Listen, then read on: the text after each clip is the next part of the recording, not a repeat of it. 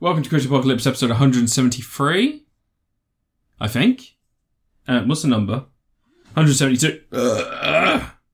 Spooky season is upon us, and it's Halloween. Tis the night of Halloween, the very night that Michael Myers, star of I Married an Axe Murderer and Shrek, goes around stabbing people in Hattonfield, and no one does anything about it. Haddon, Haddonfield. Haddonfield? Yeah, That's not a Haddonfield. real place. No, it's, it's a fake place in Illinois. Oh, right, no, Hattonfield's a real place in Illinois, Illinois, and that's where Michael Myers, famous actor, star of several films, it's doing- including Cat in the You Hat love Guru. and Love Guru, murders several people every year, and they just let him do it because they can't stop him. Because for one night a year, all crime is legal. Anyway, welcome to episode 172 of Chris Apocalypse. It is our spooky, spooky episode, so Ant, we're going to do something a little bit different. We're going to do, do a quick couple of chats, quick couple of No. catch ups. So, uh, Dune's getting a sequel. Don't care. Cool. That's all the news I've got. Anyway, that's- no, Marvel's moved bu- moved a bunch of shit out back. They've changed dates and stuff. Not much else has happened. We're Uh, still we've aiming got- for 15 marvels per fiscal marvel. whatever. I don't fucking care. She Hulk. We're getting our first first trailer for that in twelve days. Uh, Hawkeye's still looking pretty good. Hawkeye's looking like a Shane Black film, not just because it's set in Christmas, but because it has a sense of humour. But it's also based on that comic that I've read multiple times that I have downstairs. Both, I think I've got both the first set where the life is a weapon stuff, and then I've got the second series which has um, which has uh, his protege as the Is main it I Hate Mondays by Garfield? Is that Yeah. the comic it's Yeah, based on? That's what that's Yeah. what it's based on. That's Yeah. what it's based on. A cat that eats lasagna and gets diarrhea. Lasagna Cat. lasagna cat. Um, so before we get to the reviews, we're just going to have a quick chat about horror movies because it's the spookiest of the species. Yeah, but it won't be by the time this episode goes up. Yeah, but it's still on Halloween, still celebrating Halloween and horror. So I thought we'd have like a quick chat and we'd just speak about our favourite horror movies. Just for a second. Just for a second we'd interact outside of the format. And don't don't you dare do an autistic doctor on me. I've watched every episode of the show and I'll break you out of it now. Think about your dead brother that fell off of the pipe.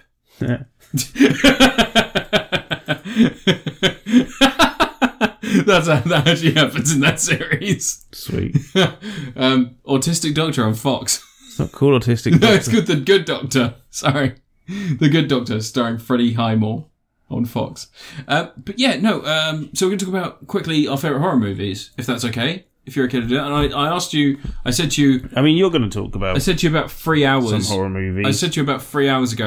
I'm going to be too highbrow for you, that's the thing. Okay, all right. Yeah, well, yeah. you go first then. No, no, And you then go I'll- first. You go first. Okay. I'll show you, show you what. So I am going to talk about something that I love. Uh, that is a cheesy fucking nightmare. and Most people, I think, dismiss it because it is a remake. And that is, of course, 1988's. Can you guess what it is, Ant? It's a remake. Remake, Yeah. 1988. Yeah. Horror movie. Yeah. Think about it. What They is weren't it? remaking horror movies in 1988. yeah, there are. It's, of course, The Blob. Oh, The Blob. The Yeah, Blob, written by one Frankie Darabonte. Did you know that Frank Darabont wrote it? Yeah. yeah. he Yeah. directed and it. He didn't? He just directed it. Frank Darabont didn't direct He directed the the Blob. Blob remake. No, he didn't. He, He did. wrote it. He did that shortly after he did the Blob. He did um another film, then Shawshank Redemption. I can't get rid of the page I've got for the game in a second. So, the Blob 19. Yeah, so the Blob 1988 has one of my favorite taglines of all time, uh, which is a really lengthy one, but it's in the trailer and it's on one of the posters. I think it's on the Italian poster, so it looks even more highbrow and excellent. But uh, the the the uh, tagline goes: "If it had a face, you could look it in the eye." And I always liked that idea that it's just like somehow any of the monsters that have gone before the blob, a gelatinous, like tiny monster that grows as it eats, could be reasoned with. This is, of course, the 1980s when we had Freddy Krueger, who couldn't be reasoned with. We had Jason Voorhees, Mikey, Michael Myers, Mikey Myers, Michael Myers. Mike Like- Myers, Oh, Mike Myers. But yeah, like, it, different person, starved so I married an axe murderer. no, that's Michael Myers. He wears the William Shatner mask. Oh, tells yeah. jokes on TV. Oh, yeah, He's in tells Glorious jokes. Bastards. Yeah, Yeah. yeah. Yeah, you're thinking of Michael Myers, the star of Shrek, but only the sequels. He's basically done all the bad films that have the Michael Myers name attached to them. Canadian, technically Scottish, uh, but yet like all, His dad's Scottish. I thought he was born in Scotland. Yeah, he was well. He lived in Scotland when He he, was born in young. Scotland, Yeah, his just like dad's- uh, just like Donald Trump. yeah, Uh, anyway, so uh, so Yeah, um, The Blob. It's a fantastic remake. It it does a lot of really interesting things technically with special effects and things like that. And and overall, I think that it does improve the original idea because whilst the original is fantastic, it has Steve McQueen in it in a starring role. Um, the problem with the original is that it, it's black and white, and they they sort of they did what they could at the time, but they couldn't really show gore to the extent that they showed in the 1980s one because there's some fantastic gore scenes in that. Uh, i- in particular, in the I've first, got the blob, in the, fir- the first- original film. yeah, I've got it on VHS. yeah. Got the original blob with Steve McQueen. Yeah. And it's I mean, good. if you got a VHS machine, I can show it. a VHS machine. Yeah. Might as well be a fucking time machine at this I point. mean, if you wanted to watch it, it's um, it's not good. no, it's not great. Like You I just said it's good. You it's liar. very well. No, no. Never it- seen. I it think before. it's a good film, but it's very po-faced, and it doesn't really lean into the cab, and it doesn't have a lot. the of that- original. yeah, No, the original's like all those 1950s films. Yeah. It's endless scenes of cops and Shooting and men stuff, in and then at suits. the no, end they they're talk like- to each other and they freeze. it. about endless crap, and then and then there's a blob attack. yeah, and they freeze. it. Like every now and again, it's not. There's, you haven't seen it. You need to watch it. And there's a guy in a field gets one on his hand, yeah, like in the bigger. 1988. 88. and then someone pushes some blob. So anyway, the Blob is my recommendation. It's gory, it's fun, it's a, it's a technical marvel for the time, and I think that a lot of people haven't seen it. Like, I don't think it's the most popular or one of the most popular films to watch, and a lot of people, you know, dismiss remakes. Same year we had The Fly. Oh no, that was eighty six, wasn't it? fly. Yeah, Maybe I think The Fly was eighty six, and I think that was uh, The Thing eighty four. yeah, the thing's 1984. Yeah, um, but yeah, fantastic film. And what is your horror movie recommendation for the spookiest season? Um, paranormal activity. It's just... What's the horror movie the kids watch today? Fortnite. Fortnite. Fortnite. Yeah. Um, no, um, like seriously. I know, I could- I've, I've seen horror movies that will make you cry, like um, the F- the thing. I can see that over there. Um, I've got Resident Evil somewhere. There you go. You like Resident Evil, don't you? Resident Evil is one of those films that if I'm drunk, I really want to watch Resident Evil, and then about 15 minutes into Resident Evil, I get bored of Resident Evil the films. I saw that in the cinema. So uh, I did not. I did not. I saw the sequel in cinemas. Oh, I was too young to see the original in cinemas. well, you're trying to force me to talk about horror movies. Yeah, I just want you to give like one recommendation of something that you think they people. It, it doesn't matter if it's popular or not. It's just something that you think that around horror uh, Halloween it would be a good recommendation. I don't know, man. I don't know. You've seen uh, Onibaba What? or Kuroneko? What? No, I'm talking about some horror films. What? What about um? Directed by Friggin- Chuck Russell, The Blob, by the way. Haxam. What? I'm giving you some prime horror movies. Oh, okay. Onibaba and Kuroneko are two Japanese horror movies from the 1950s. For everyone out in the audience, that's hentai. No. And Haxam's a Swedish horror movie from uh, 1923? Oh, cool. 21? What Silent happens movie? in Haxham? Uh, lots of devils worshipping and summoning and witches. It was banned for decades. Oh, really? Yeah. Yeah, it's not Even though it a silent sounds film. like just a normal Saturday night. it was a, it's a Swedish film, so it's full of nudity and violence. My two favourite things. could recommend you some proper films. Or, you know, no, just just fucking watch I Know What You Did Last Summer or some shit. I don't fucking know. Have you seen I Know What You Did Last Summer? Once. Once was enough. It's not a very interesting film. No. Why are they doing a new Jeepers Creepers film? Oh, right, yeah. Victor so- Silva's getting the money from that. no, he's uh, he's a paedophile. He's a, Yeah, but he got to direct like three more Jeepers. Well, I he got know. to direct all the Jeepers Creepers Yeah. films after having been to jail for, for fucking kids. and filming it. Yep. Yep. Like- That's right. That guy is a fucking pedo. And he shouldn't be allowed to work. That's the scariest thing from Jeepers Creepers. Yep. Um, These films suck. Yeah, they do. They do. Um, yeah, there is a new Jeepers Creepers. I don't know what's going on with it. I don't know what they're doing with it. Like, it's completely detached from that director and that original series. I think they've even redesigned the monster and stuff, but it's still just create a new monster. at Is this it all point. about um, how Jeepers Creepers got his peepers? Jeepers Creepers? Where'd you get those pedos? Um, Peepers. His oh, eyes. oh, peepers! His eyes. Because I was going to say from prison, his cellmates. He gets his He's eyes a from the paedophile. kids. That's what I would have had him do. I would have had him stealing eyes from the kids.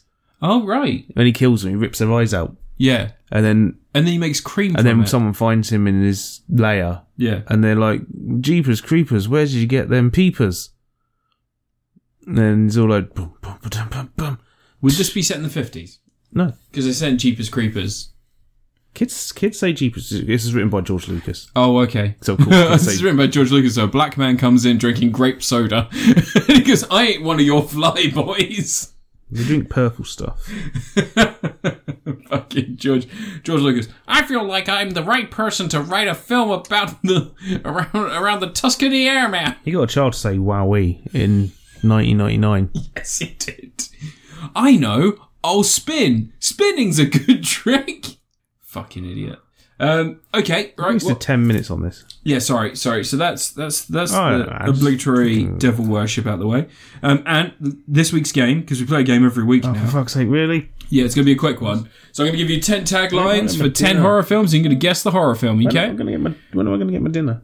Eventually. Um, all right, Ant. So we're gonna start. I'm gonna give you a test one that you'll definitely know. Right? Um, in space, no one can eat ice cream. No, it's uh, Killer Clowns from Outer Space. It is indeed. All right, so there's your test one. So you ready for the you ready for the next one? Hmm. All right, you ready? Ding dong, you're dead. What? Ding dong, you're dead. Ding dong. Ding dong. Is that something starring Leslie Crowthers? No, it's Carry on not. No, Screaming. I will give you. I'll give you a hint. It is the beginning of a trilogy. Oh, that, Um, really, that really clears it up. it wasn't well known in Oh. in America. I think that it didn't do very well there. But there is also a Japanese film from 1977 that has the same name but in Japanese. It's a big orange cat on the poster for the Japanese film. No, it's, I've no idea. Garfield. No, it's House. You know, House. Houseu. Oh, house. Um, okay, all right. You know, you ready for the next one? Sometimes No. dead is better. Oh, that's Return of the Living Dead. No, it's Or Pet reanimated? Cemetery. Pet Cemetery. Pet Cemetery. Oh, Yeah, I so don't know. that's too wrong. I was supposed to know this. Why are you assuming I know these? All right. I'm going to give you an easy one now. Okay. I'm going to give you an easy one now. All right. I'm going to Trying to give find you. easy. I'm going to give you an easy Why one. would I now. remember the taglines from any films ever? Herbert West has a very good head on his shoulders. That's Reanimator. There we go. All right, you got one. I know the character Herbert West. Okay, here we go. That's what I So remember from the films. not this is the a taglines. sequel to a very, very highly regarded horror film. Okay, things are about to get a little hairy. This is the, the thing too. No, do you want to say it again? What? Do you want to do it again? No. Things are about to get a little hairy. It was a delayed sequel to a very famous, technically marveled horror movie. That's- that's- No idea? You don't want to even give it a guess? There's a scene on the moors? Oh, is this a sequel to um, The Wicker Man? No. It's American Oh. Werewolf in Paris. Oh, I don't care about that because it's John Landis, That's fair enough. who's a terrible human. More of him later. uh, trapped in time, surrounded by evil, low on gas. Mate, trapped in time, surrounded by evil, low on gas. Yeah. Is that space truckers. No, no, you know this one. Again, it's a it's part of a trilogy. What? probably one of your favorite horror movie trilogies. What? Oh, it's Army of Darkness. Oh, your darkness. Yeah. Oh. Okay. Sure. okay, so here's I thought all the taglines for those films were just groovy. This- this is number six, all right? So you've got you've got two Alright. so far. All right, this doll is killer. I mean, that's going to be child's play. It is indeed. or Annabelle. Or what's the other one? Like, that was the film, the Killer Doll, the little boy one. Brahms. Oh, yeah, Brahms. The boy Brahms. too. Yeah. Is that Uh, part of the same universe as Annabelle? No, it's not in the con- no, it's not in the no. Conjuring box set. We got to No. work. We got a Conjuring. The Nun is. The Nun's part of that universe. okay, you ready? Ready? Here they grow again. Attack of the Killer Tomatoes. No, I'll give you Oh. another guess. It's a sequel to a very famous Christmas movie. Oh, is it? good? Wait, you're going to say it's Gremlins 2, but it's not. It is. No, Gremlins 2 tagline was "We're back." No, these are international taglines as well. No, So here they go again. Was so you got you got four out of seven. was "We're back" the tagline to the first Gremlins, which was really confusing. Mm. you're thinking of the, you're thinking of We're Back a Dinosaur Story. yeah. Three left to go. Oh, All great. right, you ready? When the lights go out, the terror begins. I actually know that you're not going to get that one. Um, okay, sleep all day. Oh, just assume I'm not. all right, gonna look, get look, it. look, look, look. Do you want to take a guess for a bonus point? Troll 2. No, it's Alone in the Dark. Oh, yeah, that cinematic masterpiece.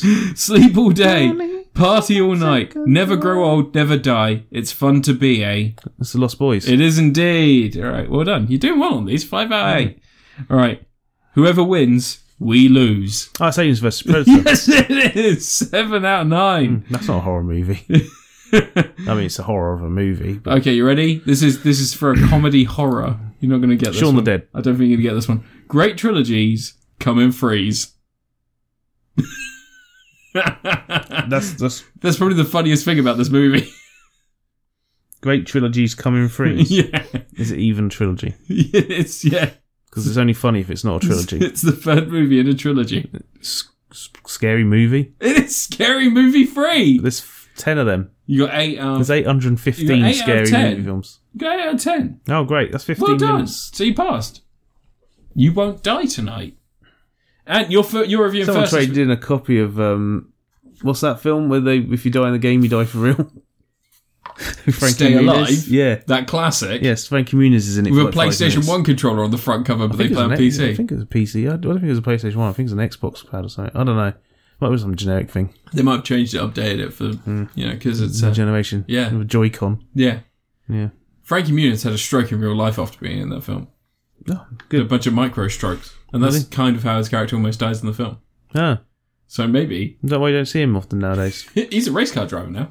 What? Yeah, he, ri- he drives race cars No, I don't like that. in like NASCAR. No, he did that film about delivering pizza. Did he? Yeah. Yeah, it was a film where... Was it the one... It's not the one where the kid has the bomb strapped to him. Agent Cody Banks. No, he did that. But he, he did one where he was a pizza delivery guy. I can't remember what it's called. But not the one where Jesse Eisenberg when he's got the bomb on him. And Aziz Ansari. Yeah, And, not that one. uh, Not that one. Who plays the brothers in that? It's uh, Danny McBride. It's an alright film. Although it was based on a real life incident. Yeah. Someone actually that happened to Yeah, hilarious. and died. Yeah, hilarious. that time Zach Efron blew up on CSI. Yeah. That was hilarious. Um, but yeah, so we review stuff and things. Oh, Usually, like, 15 films minutes. and You're games. just telling us what. go, 17 go minutes in. and just review thing. That's first. Fine, anyway, I saw Halloween Kills. Um, it's I've not- watched this again since last watching it. Yeah, it's not great. No, it's not. No. Um, like th- uh, all this is what happens in the film. Um, Laurie and everyone. tonight. Laurie and everyone gets to the hospital. There's a mob. Yeah. And then uh, Michael Myers is alive at the end. Yeah. That's that's it. That's that's all that happens. That's the only plot points. No, there's other points in there. There's no other plot points. There's Yeah, no there other plot is. points. It's a holding circle. It's the f- it's the filmic equivalent of you know the bit in Die Hard 2 where the planes have to keep circling Yeah. because they can't get to the finale until an hour and a half into the film. Yeah. Yeah, it's that. It's this that the whole film is that. It's a holding circle because they're going to make a third one, and they don't really have any direction for it, and they're trying to make out it all happens on the longest night that's ever existed. Yeah. And there's a mob chasing Jason. They want to hunt him down, or for Michael. Mhm. And now, even though he only killed, did one like a couple of murders forty years ago.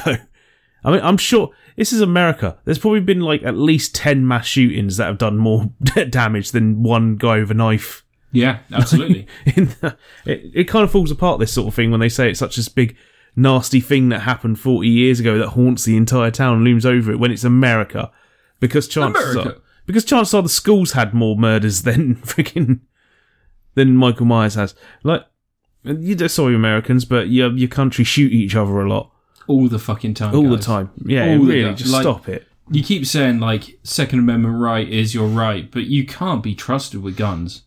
But no, You're then no, the guy banned. with the mi- with the friggin' Kirk, Kirk mic. The last one worked. The Halloween 2018 worked as a sequel. Because it questioned everything that happened in the old Halloween. It was like he isn't really after Laurie. He just wanted to go home. Yeah, he just wants to murder Like, stuff. he just but in wanted this to one, it's all murder like, oh yeah, he someone. wants to go and stand at his window and stare out his window again. But then he also just goes off and murders things.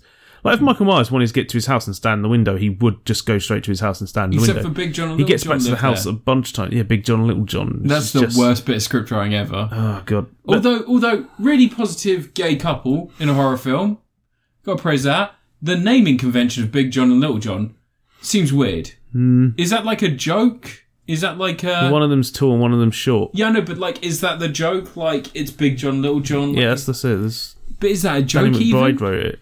Yeah, no, but Danny McBride's funnier than this.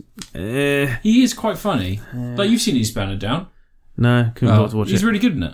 Like he's really funny in like this is the end and stuff like that. He knows Yeah. he plays his type. Nah. All right. He seems like a twat. Do you really think Yeah, so? I'll beat him up. I'm gonna kick his ass. You could not beat him up. I could beat up Danny McBride No, you easily. could I could not. kick his Firstly, he's got coke strength. ass. Does he? Yeah, he, Yeah. he definitely does coke. No, it's um, it's not great.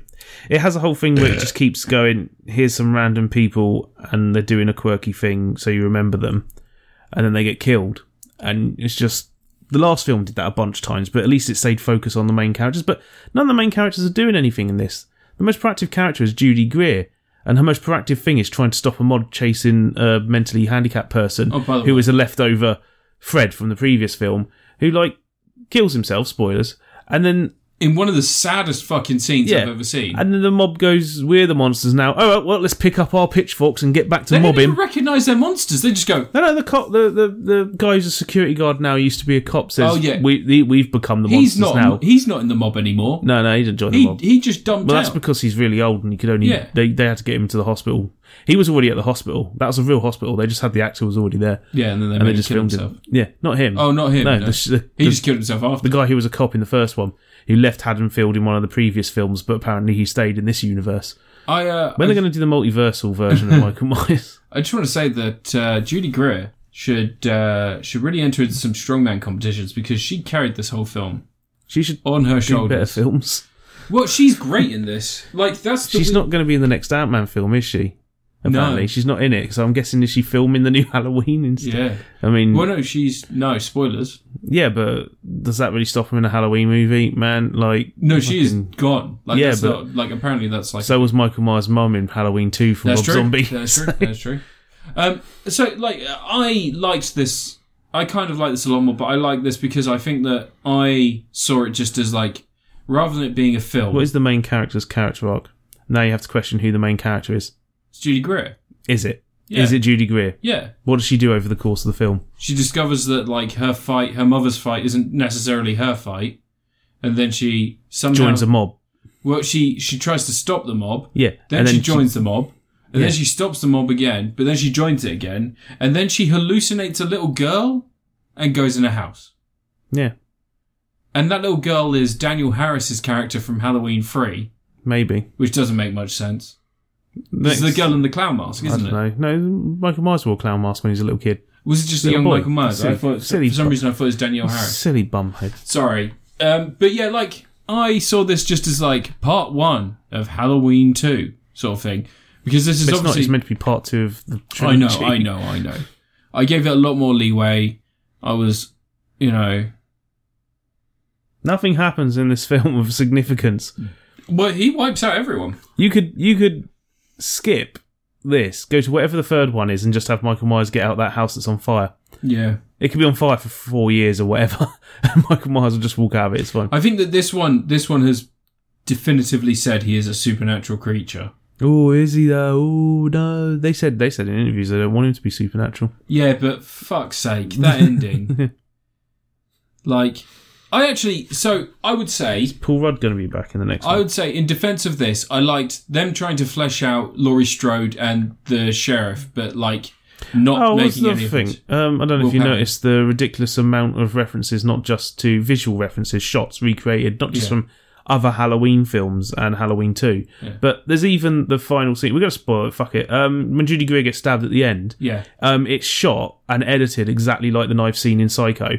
And I'll tell you why they did that. Because Jamie Lee Curtis's mum was, Yeah, it was Janet friggin' Leigh. Janet Lee, and Judy Greer's playing the mum in this, so they shot and edited the s- stabbing yeah, and it's like not that she's in a shower or anything, but it's the same stab cut, stab cut, stab cut, yeah, cut to another angle. Oh, the hand comes up, Yeah. knife goes past, and it's like it's loads of stuff like that. There's loads of shots where they've just purposely recreated shots from previous Halloween films and just to go, you go, hey, hey, I have questions about some things in this film. ah."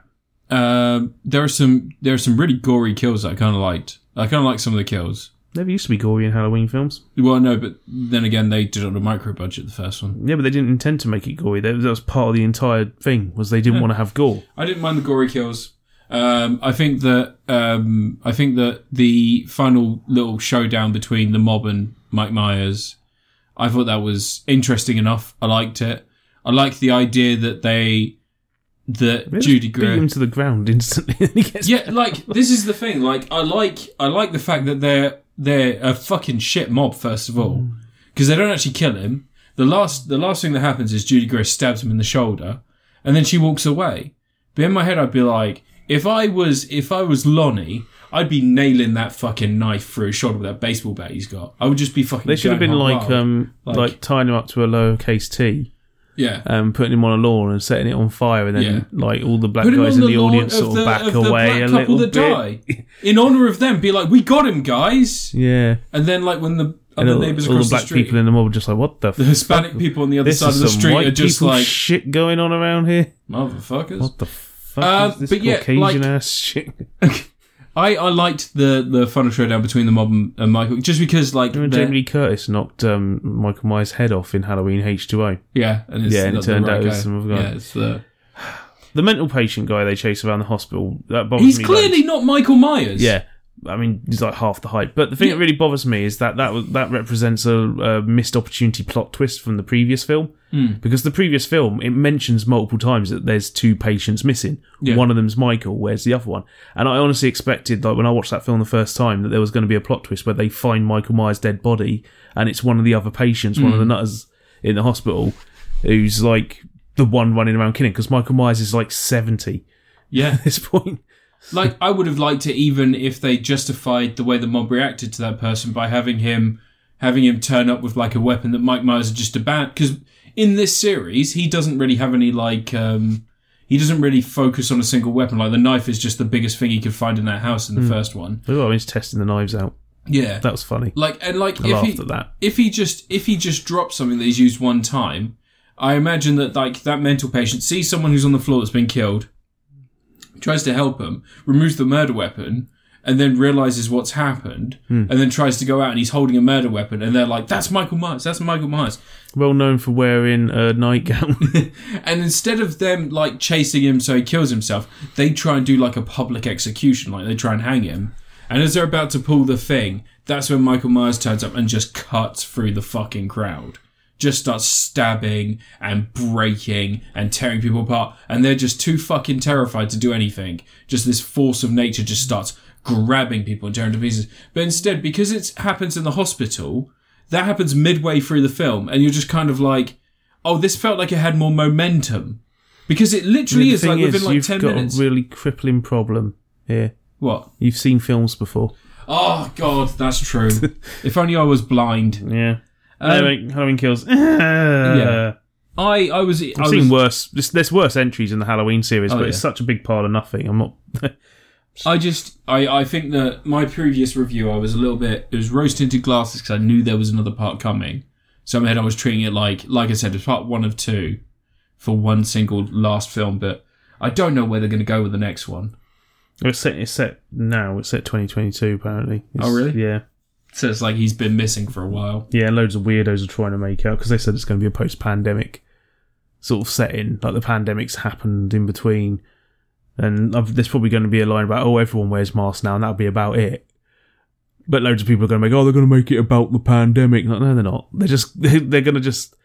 The thing is, the filming of the third one got delayed by two years. Yeah, because of the pandemic. They're not going to set it on the same night because everyone's aged two years, especially when one of your actors is like already pushing the limits of what a 16 year old can look like, Mm. whatever her name is. I can't remember. She does nothing in this film. no, she doesn't. She joins Like, a mob and then people she get gets a killed leg around broken. She falls downstairs. her. Yeah. Gets her leg broken. Hanging out with Lonnie. Yeah, not great. Not good at all. Also, there's a lot of people in uh, in that place, in that town. There's a lot of sixty-year-old men that have teenage sons. Weird, Hmm. because everyone's like sixty and they've all got teenage sons. Yeah, well, they all um, went to the movies to see Halloween 6, The Curse of Michael Myers. Yeah, Had Ah. that's kids the curse. afterwards when they were. That's the real curse. Wait, of it would have Michael been. Myers. Would have been Hall- Pregnancies. no, it would have been um, Halloween, Halloween. age twenty, No, one after that. Halloween Resurrection. Yeah, it would have been that film. 2004. Fuck yeah. What was the uh, line? What's what No, does it's uh, 2001. what does he the say? What does he say to Michael Myers? Heads up, motherfucker. I don't know. he kicks him out of the building. He does, yeah. Buster Rhymes. Yeah, Buster Rhymes and Tyra Banks. Mm-hmm. That classic Hmm. pairing. chalk and cheese. It is does hit the horror movie trope when they run out of ideas for sequels and they just let some black people make a, har- a horror movie. I like the fact they're happens just to like Leprechaun. we just put some It does. It happens. put to some all- webcams around the place. Yeah, but it happens to all the. This is what happens when the studios run out of ideas. They go, Freddy okay, Krueger though, Yeah, still mostly killing white ki- white kids. yeah, yeah. He's, he's an A-lister. You know, they're not like. That's true. But like Freddy Krueger was always like uh, he's a bit like a white supremacist. He's like an anti-white supremacist. He just kills white kids. Hmm. Yeah, I wouldn't be surprised if Freddy Krueger's last name was actually Rodriguez. Freddy Rodriguez.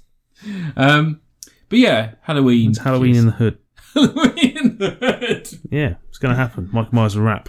You know what's really funny? Like they shoot him a lot, and he just gets up. Yeah, And because supernatural apparently. I think it must be supernatural at this point, or he's wearing a lot of body armor. That's a Kevlar jumpsuit for the mechanics that are in like ballistic testing areas. Um, all right. Anyway, so my first review this week is going to be uh, Creep Show Series Three on Shudder. There's been three series of that. Yeah, it's a spooky TV series where they uh, they have anthologies, um, and after I think it was last year they had a Christmas special that was actually kind of fun. It was all about like uh, this guy thought he was a werewolf, so he joined a group where it was like a bunch of people that were all um, like were were animals. So like there was like a were turtle and a were and a were cheetah and a were warthog and all this other stuff A were werewolf. and a were werewolf, and uh, it was kind of fun, and it was it like it genuinely like was was quite good for what the uh, budget must be for each episode. Had Adam Pally starring in it, and uh, I can't remember the name of the other one. There's a woman in it that's quite famous as well. But anyway, so um, so yeah, so I was I was looking forward to this series because like they tend to do good smaller stories where they like sort of get people like Barbara Cra- Barbara Crampton in- Crampton in, and like DJ Quills turned up in the first season. And in this series, they've got Ethan Embry in one, and uh, and like, all in all, it's fine. I But don't it's know people. I mean, I know DJ Qualls because you know. Ethan Embry, the Gus, uh, you, you, you- Rusty from National Lampoon's Las Vegas Vacation, or Vegas Vacation, it may be. Yeah, that's not. That's, I, You, the lead character in Can't Hardly Wait. I'm gonna watch that. You haven't seen Can't Hardly Wait. No. God, no. God. Anyway, um, there's six episodes. I think it's six. Um, they're fine. Uh, there was the last episode is the best, in which Michael Rooker plays a, uh border crossing guard who does like drug searches, and uh, he's a bit of a dickhead, but he's like good at his job. And this woman's going through, and her daughter seems really He's a ill. decent actor. Yeah, Michael Rooker. Yeah, Michael Rooker's fun. I like Michael Rooker and stuff. Um, he always seems to know that he's just being Michael Rooker in another Michael Rooker joint.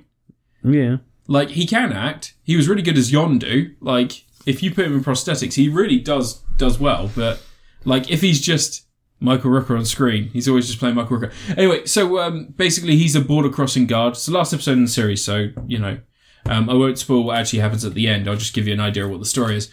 Uh, but the bulk of it is a border security crossing, uh, uh, a border crossing guard. He basically sees this girl's ill. She throws up a bunch of pills while she's traveling with her mum, and he finds all the medication. And uh, you think like, oh, he's gonna take her, and he's gonna like, um, he's gonna make sure that she doesn't get through and he's going to be a bit of a dick. But no, he actually tells her how she can get through with the drugs. The only reason he's giving her a bit of a hard time is because this particular crossing is happening with a camera crew because they're trying to do like a thing about how drugs in Mexico cost a fraction of the cost they, they are in, Me- in America, even though they literally import all of those drugs. So they are trying to say a little something about stuff. But it turns out the daughter doesn't have like a traditional element. Instead, she's like a, I don't know if it's like a, a, a Mayan demon thing, but it's like basically her body, her her spinal column and her head just sort of like come off of her body and like dripping with goo and all gross. She gets like vampire teeth and she floats around like ripping people's heads off and chewing on them. And Oh, shit. that's a that's not a mime thing. That's What a, is that? That's a Thai thing. Is it Um, Thai? Yeah, it's a. Um, can't for the life of me remember what it was called, but yeah, it's like internal organs hanging down from the neck. yeah, and yeah, like yeah. Lungs and stuff. It's fucking awesome. yeah, yeah. Um, I can't remember what it's called. It's actually yeah, it's a Thai All right. like actual Thai ghost thing. But no, it's it's really cool. I really enjoyed it. Like that's probably the highlight of the whole season because most of the stories are a bit meh. Like they don't really reach the the heights of. They had a s- they had an episode in season two that was like a. It was like what would happen if someone brought the Necronomicon onto like Antiques Roadshow, and it was like a PBS. Oh, yeah, it's um, Cambodian. okay, cool. Now it's Indonesian. It's called uh, Krausi. Yeah. Um, like in season two, they had a really good episode that was basically like, what if someone brought the Necronomicon to Antiques Roadshow and Bob Ross was an ex military vet and wasn't like, he was all happy and passive, but as soon as shit started kicking off, he just, it went evil dead. And it even had, Bob uh, Ross was a military. yeah, I know, but like, it, if like he would. He killed people. but um, it had Ted Raimi in a cameo. It was really fun. It was really, really fun. Really, really cool little short.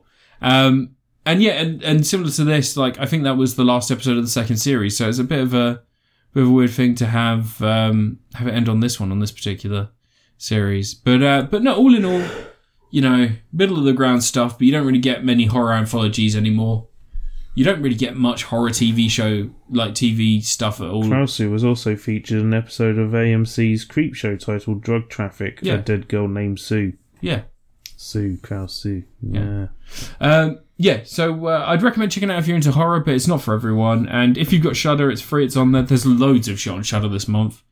Um, there is also uh, a, a, like a cheeky little side recommend, something that's of similar quality, uh, but it's just like an anthology film. Horror, horror Noir is out.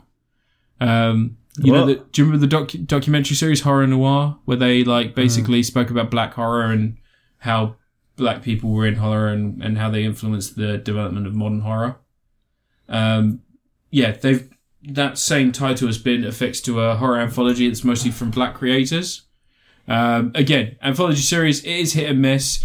There are some good shots. Blackula. Not Blackula. Uh, like like what was the? Vampire in Brooklyn. Wait, that was John Landis, wasn't it? It was yeah The second time he directed a film primarily about black folk because that's the only advantage you could see with working with Eddie Murphy. yeah. Eddie Murphy really wanted to make that film with a different director. I think it was Wes Craven that he wanted for that film. Well, Vampire knew. Well, he phoned up John Landis allegedly. And asked Really? him to- yeah. Huh. To bury the hatchet, I guess. Yeah. Um, but Yeah. yeah, on that later.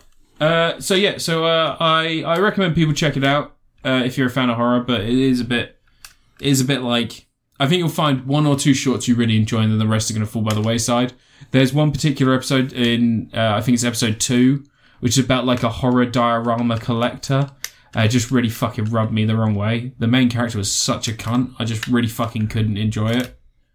Um, and I think it's the actor more than the role. I think it could have been done well by someone, but it just the actor was a right fucking. Is is one of those people that seems like they're Kevin pro- Sorbo. no, you, Oh. it hit. It's like one of those people that actually acts like that dude. Do you remember a while ago there was like that viral video where it was the guy was like, then suddenly the door opened up and the hellmouth was uh, rising, and then the fire. And you know, like he's playing like a weird like steampunk dude on the news. You know, you don't remember that shit. He just spoke really fast and spoke like a nerd who played too much D and D. This guy seems like he lives an entire life that way, and like Oh. decides to play a character with exactly that sort of energy, and it just Like um, Freddie Highmore in The Good Doctor. No, more on that later though. but yeah, yeah, uh, Creepshow season three. Stealing I mean, catchphrases. in all honesty, Creepshow series one, two, and three. You'll find some stuff in there you really enjoy. Tom And- uh, Atkins made a cameo in it yet. no, not yet. Oh, I'm out. But he was in. I don't think anyone from the original Creepshow films has made any cameos in these. Oh, Um, I met Tom Atkins.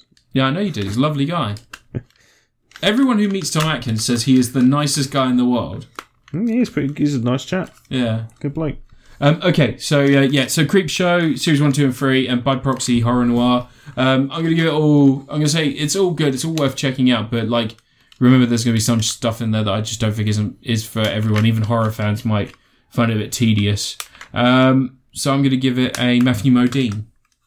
Matthew Modine Matthew Modine, from um, like I'd say it's, films. it's better than can't remember like what it's Matthew better than Modine's. middling. What Flowers for Algernon? Flowers- The Dark Knight Rises, The Dark Knight. Was he in Dark Knight Rises? Stranger Things. Was he in Dark Knight Rises? He was the captain of the police. Was he? Yeah, he put his hat on and he took his pistol out and he's like, "I'm gonna kill you, babe." and Oh, I remember then you the see him police lying doing dead in, on the as floor. They walked down a frigging sewers when they sh- they said all no, the he, was, police he into didn't the go sewers. Ah. in the sewers because he was the chief. That was Gary So he Oldman. was like, "I'm gonna go storm the storm the the courthouse." He puts his hat on and he's running up, and then the next scene you just see his dead, lifeless body on the floor. I j- uh, you, Your review, Ant. uh, Hachi Machi. Hachi Machi. Yeah, I'm just um Grimlock transformed. I see what you're doing. And I don't fucking like it. There's no need. Why does he even transform into a swastika? He transforms into a T Rex. You friggin' No, look, you've just transformed into an done his accurate legs the wrong way. representation of Auschwitz. done. a- It's a lot of work. It was a base former. Anyway, I got a Transformers because I need to fill out the space with something. Not Grimlock. Oh, right, okay, just tell me about this thing. Studio series Devastator. Oh, yeah. months and months This one. in the making. The fucking massive thing. This one. Yeah. So back in March, I got Back one part in of the Devastator 80s. because it was Oh, on no. sale, Yeah. and I was like, "Oh, I'll get that." And then for some reason, I was like, "But what if I got all of them? Like, what if I got all of the Devastator parts?" And that's what happened. Um, no, I've done his legs the right way. Anyway, so Studio Series Devastator is based on the uh, Revenge of the Fallen Devastator, Yeah. the one that was in that film. It's a big, massive action Your sequence favourite movie. at the end of the film where they made a big deal out of it in the trailers, and then the film came out and Devastator had testicles. And also, Um, and also, Sam Witwicky went to Robot Heaven. Oh, yeah, and he died Yeah. That- for Sam five Witwicky. seconds. and then he had the Matrix or some shit. I The don't Matrix know. It of was Leadership. friggin' not a good film Just like in the, uh, in the series. slightest. It wasn't. The Matrix was never in the series. Not in, not until season three. It was made for the film. That's Uh, how good the films are. He's saying they're better than the. se- the So I've got the eight figures Yeah. that make them up. I've got Yeah. Skipjack. I've got Scrapper. I've got Scrap Metal. Yeah. They're very similar names. I've got Scavenger, I've got Mixmaster and Overload, and Long Haul.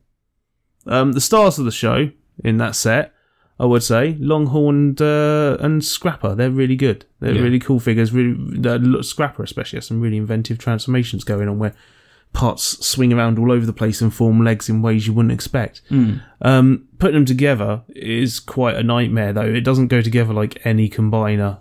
I mean, I say that the only other combiner I've got that's complete is Magnaboss, and Magnaboss doesn't go together like any other combiner. Also, funnily enough, not a boss. Team leader. Magnaboss is a boss. In, no, team leader. yeah, he's a boss. He's a boss. He just puts boss on his CV. But um, no, this this thing is I've, I put it together and it hasn't fallen over, and it hasn't drooped, and it hasn't fallen apart yet. Not even the testicles. No, you can buy a um, upgrade kit for the if you want. That has them. testicles. Yeah, it's not a Hasbro thing; it's like a third party thing. But you can you can get the balls if you want the enemy scrotum Yeah. hanging down below it. To target your uh, your guided missiles. Yeah, and a little bit to cover up the front because um, Overload's head is just kind of at the un, under in the chest. it's like just sticking out the front. It's fine. I mean, uh, to be fair, like they th- this I think is miracle enough that they get any of those movie figures to look like the vehicles they're supposed to look like. And there's a whole ton of compromise with a bunch of the figures on there to be able to get them to look like the vehicles and to combine together. So I'll give them some leeway there because there's there's a bunch of them where like they look fine from one angle, but if you look at them from the wrong angle, it's suddenly like robot parts everywhere, and Yeah. which happens on a lot of Transformers, like usually on the underside. But there's stuff like the um, scavenger when you turn when you look in from anywhere other than the side, you can see like all the inner internal parts. It doesn't even close up at the top. Could have done with a flap that one. But um, no, the way it all goes together though is nuts. It's just the transformations, every single one, the the transformations from the vehicle mode into whatever the combined part is. Some of them are dead simple. It's just like adjusting a couple of bits here and there and putting a claw out somewhere. Some of them are like really involved. Like the caterpillar tracks on one of them, you flip the top half of the caterpillar tracks around, so the bulge is going in a different direction just for the look of it. Yeah. That could have been left the other way round. No one would have noticed. But they make it change so that it looks more screen accurate. And mine is screen accurate because I got the yellow left leg because he was originally red, and they did a repaint in yellow, and I got the yellow one, which is more like in the film Cool. because the red one's fighting Bumblebee. How much do you like that film? It's not a good film. I've seen it multiple times though. I saw it in the cinema and was just like, Ugh. Uh, it's not as bad as the last night. I mean, The last night's pretty, pretty I mean, awful. I Mm. yeah, don't know last night was any pretty awful. figures from the last night, no. but um, You say that until they bring out like a Devastator and you'd be like, oh, I got one for like a fiver. I might buy a Nitro Zeus. If they do a good Nitro Zeus, I'll buy a Nitro Zeus. Who was Nitro Zeus? Um, he's in like two seconds of the film. He's one of Megatron's Decepticons that are apparently in prison. In this film, Megatron negotiates for their release, but Wait, he's is that the green one who's No, voiced by no. John Goodman? nah, that's Hound. Oh, Nitro Zeus is like a is this like tall grey like he turns into a jet and he's got like a single eye Jet Jaguar. and he's all like I'm cool because I'm Nitro Zeus and shit. He's he he talks jive or something. I can't remember. Oh no. Probably a racist stereotype. I don't know. But apparently originally that you remember the little robot that was in that. Mm-hmm. Um, They said, "Oh, he's a headmaster," and they do nothing with it. Um, apparently, originally he rips off Nitrojuice's head and becomes his head and takes control of Nitrojuice's body. Oh, cool. Um, so they called him a headmaster for no reason. Um, that film's terrible.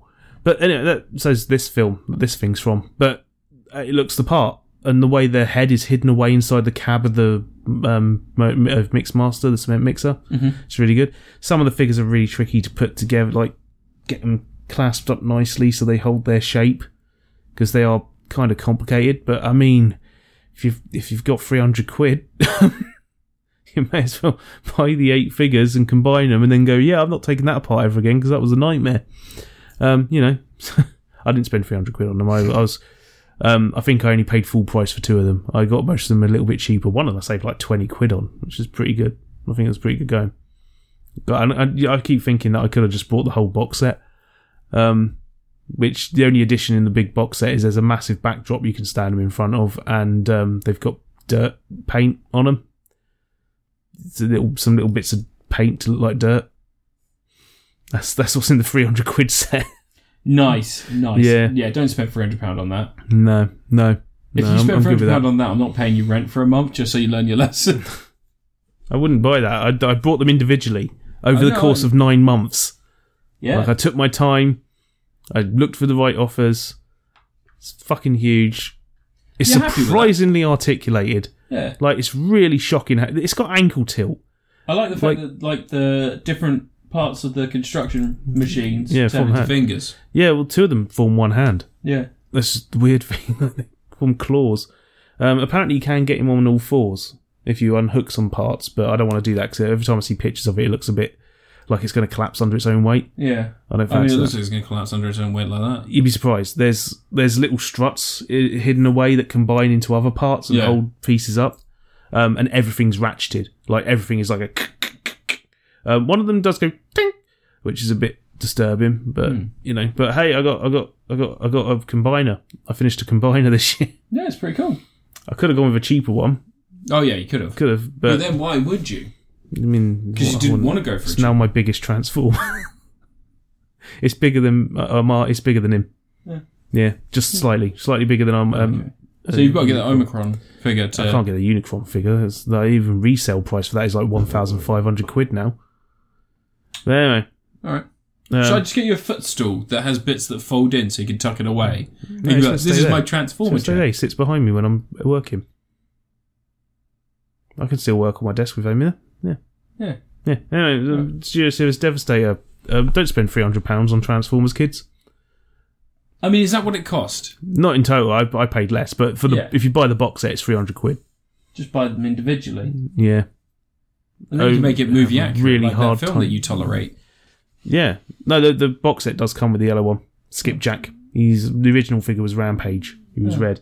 But I've got a ram I've got one called Rampage. He turns into a crab. Oh, cool! Yeah.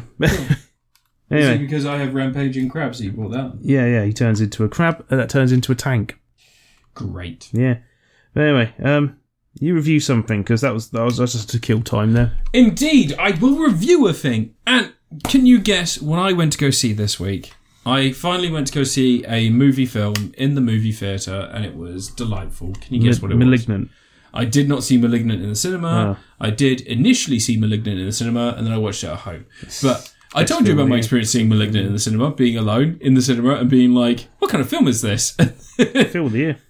Um, I saw The French Dispatch, Ah. uh, Wes Anderson's new film. Um, yeah, so uh, it's a hard one to describe, actually. Uh, I guess well, I'll, I'll, I'll do my best.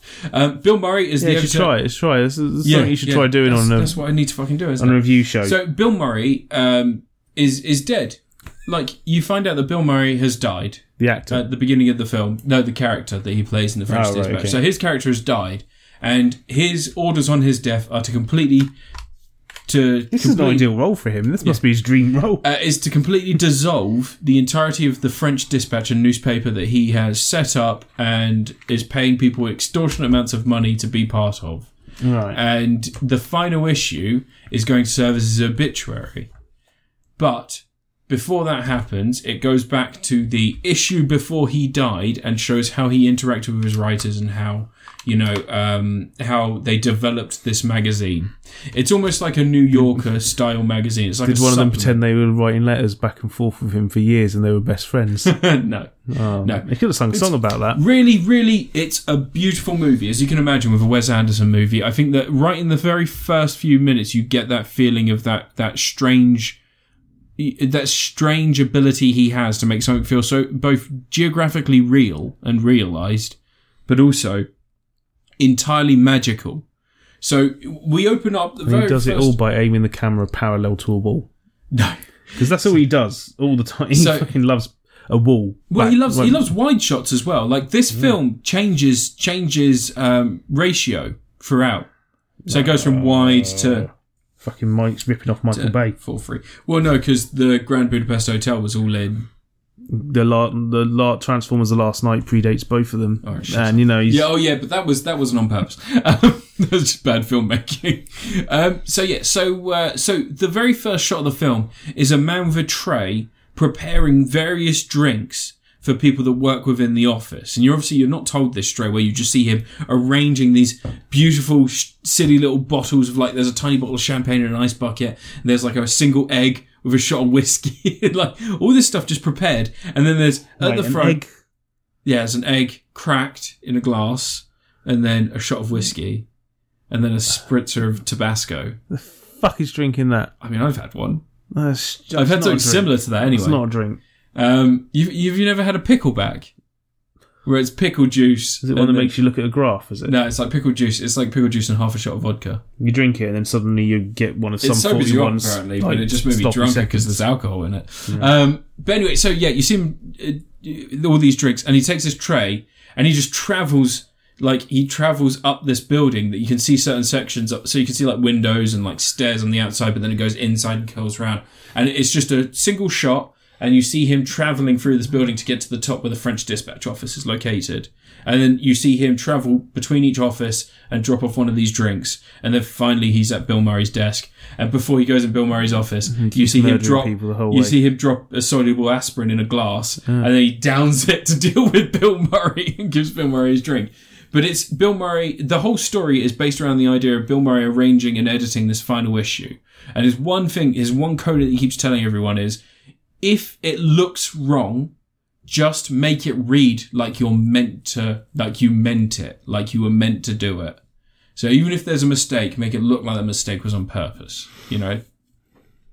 Okay. And there's three stories and the three different stories are different sections of the paper. So the first story is travel and Where do they do they not line up entirely? And everyone's they, do they have different narrators? yeah, it's the different writers. So yes, you they've see all it got from the their own perspective of version. the and writers. they've all got their own different takes, no, no, no. It's different stories. all at So- the same time. No, no, no, different times. So you've got it's like an anthology. Again, it's like an anthology series. So it's basically he goes into the office of each of these people. The first person is Owen Wilson, who's doing Ennui, which is the name of the French city where the French dispatch is located.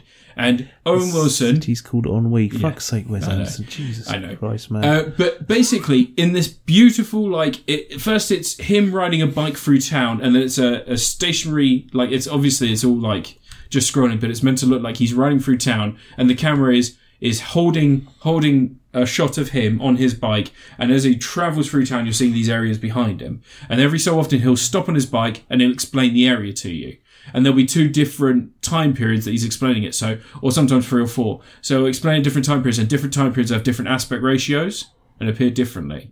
And he, like, basically, Am I telling everyone everything that happens in the film? no, no, no, sorry, sorry, sorry. So that's kind of an idea of how these stories go. The second story is uh, poli- politics. It all plays out like Wes Anderson film. Yeah. The second story is politics. Is Timothy Chalamet and Francis McDormand. And Francis McDormand is helping Timothy Chalamet write his uh, his um, what's it called manifesto. His latest Xbox No, it's his controller manifest- customizing review on YouTube. No, it's, it's her Where is that channel helping. of his? It's her, her helping him write his manifesto because it's written awfully, and so she's trying to make it so that it, it, it makes more sense, but also seems more romantic and all this other stuff.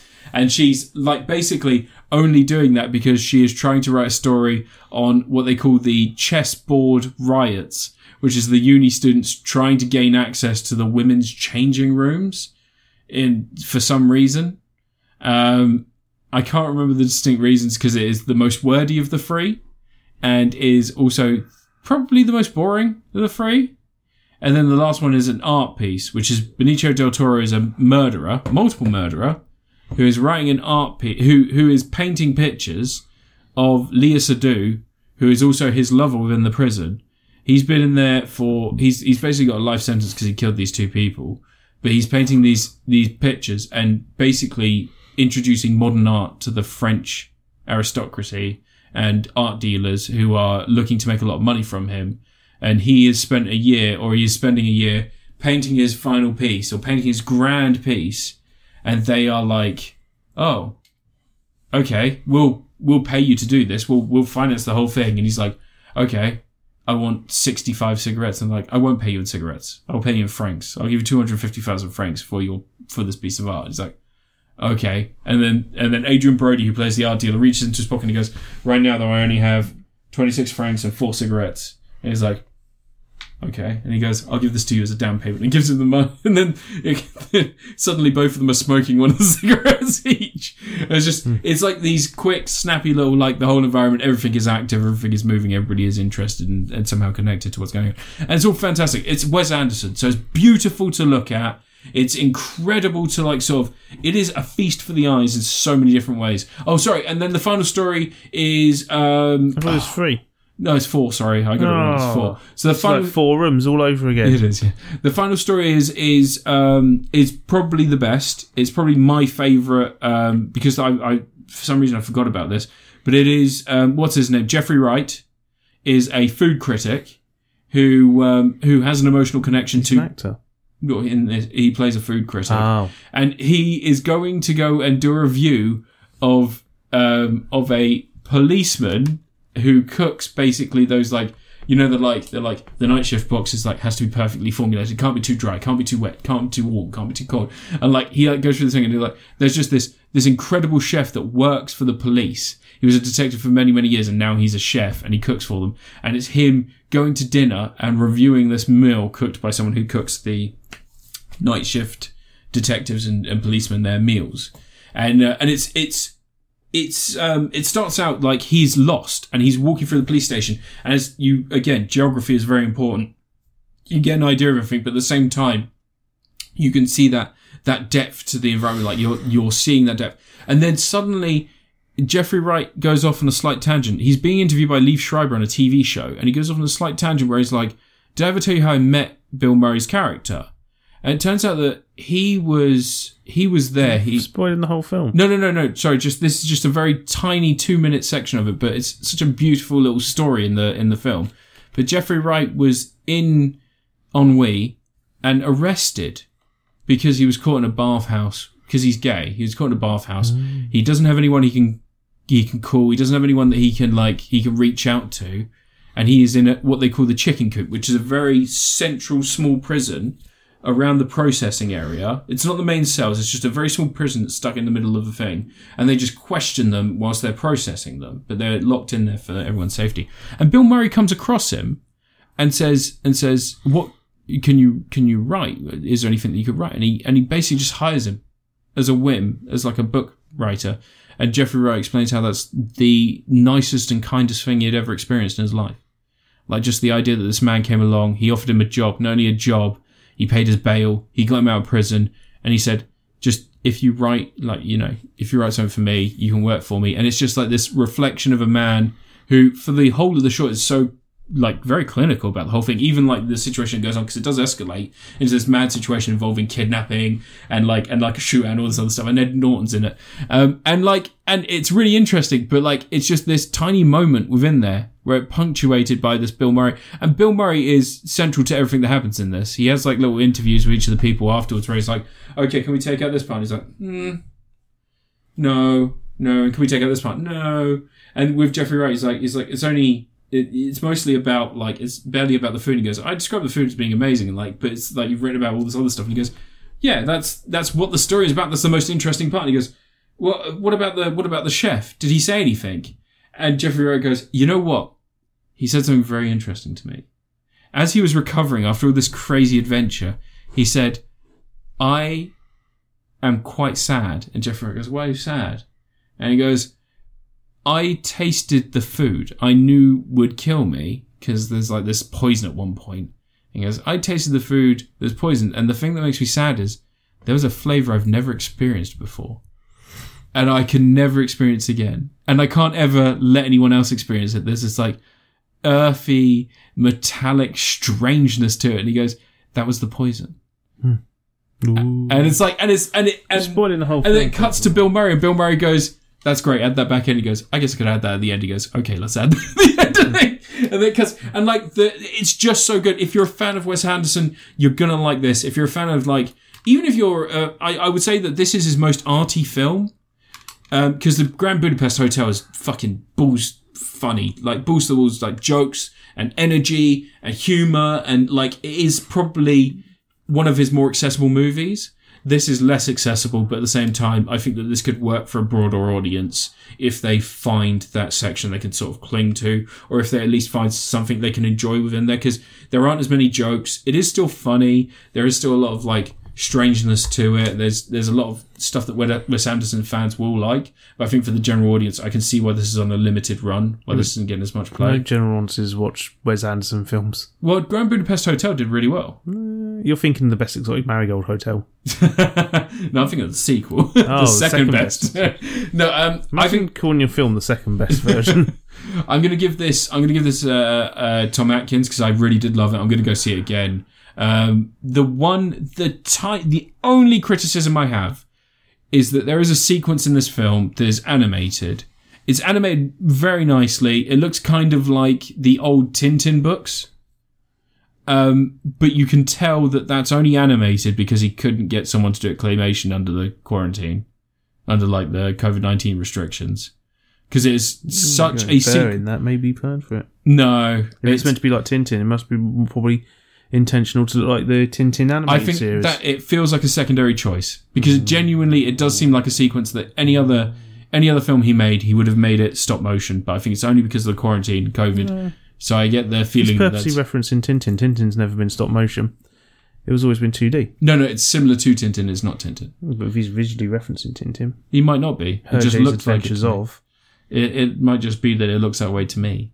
Anyway, your review, Ed. You just need to be more worldly with your films. Maybe I do. You cunt. Mm. What was I going to review? I don't care. Uh, I played Metroid Dread. It's decent enough.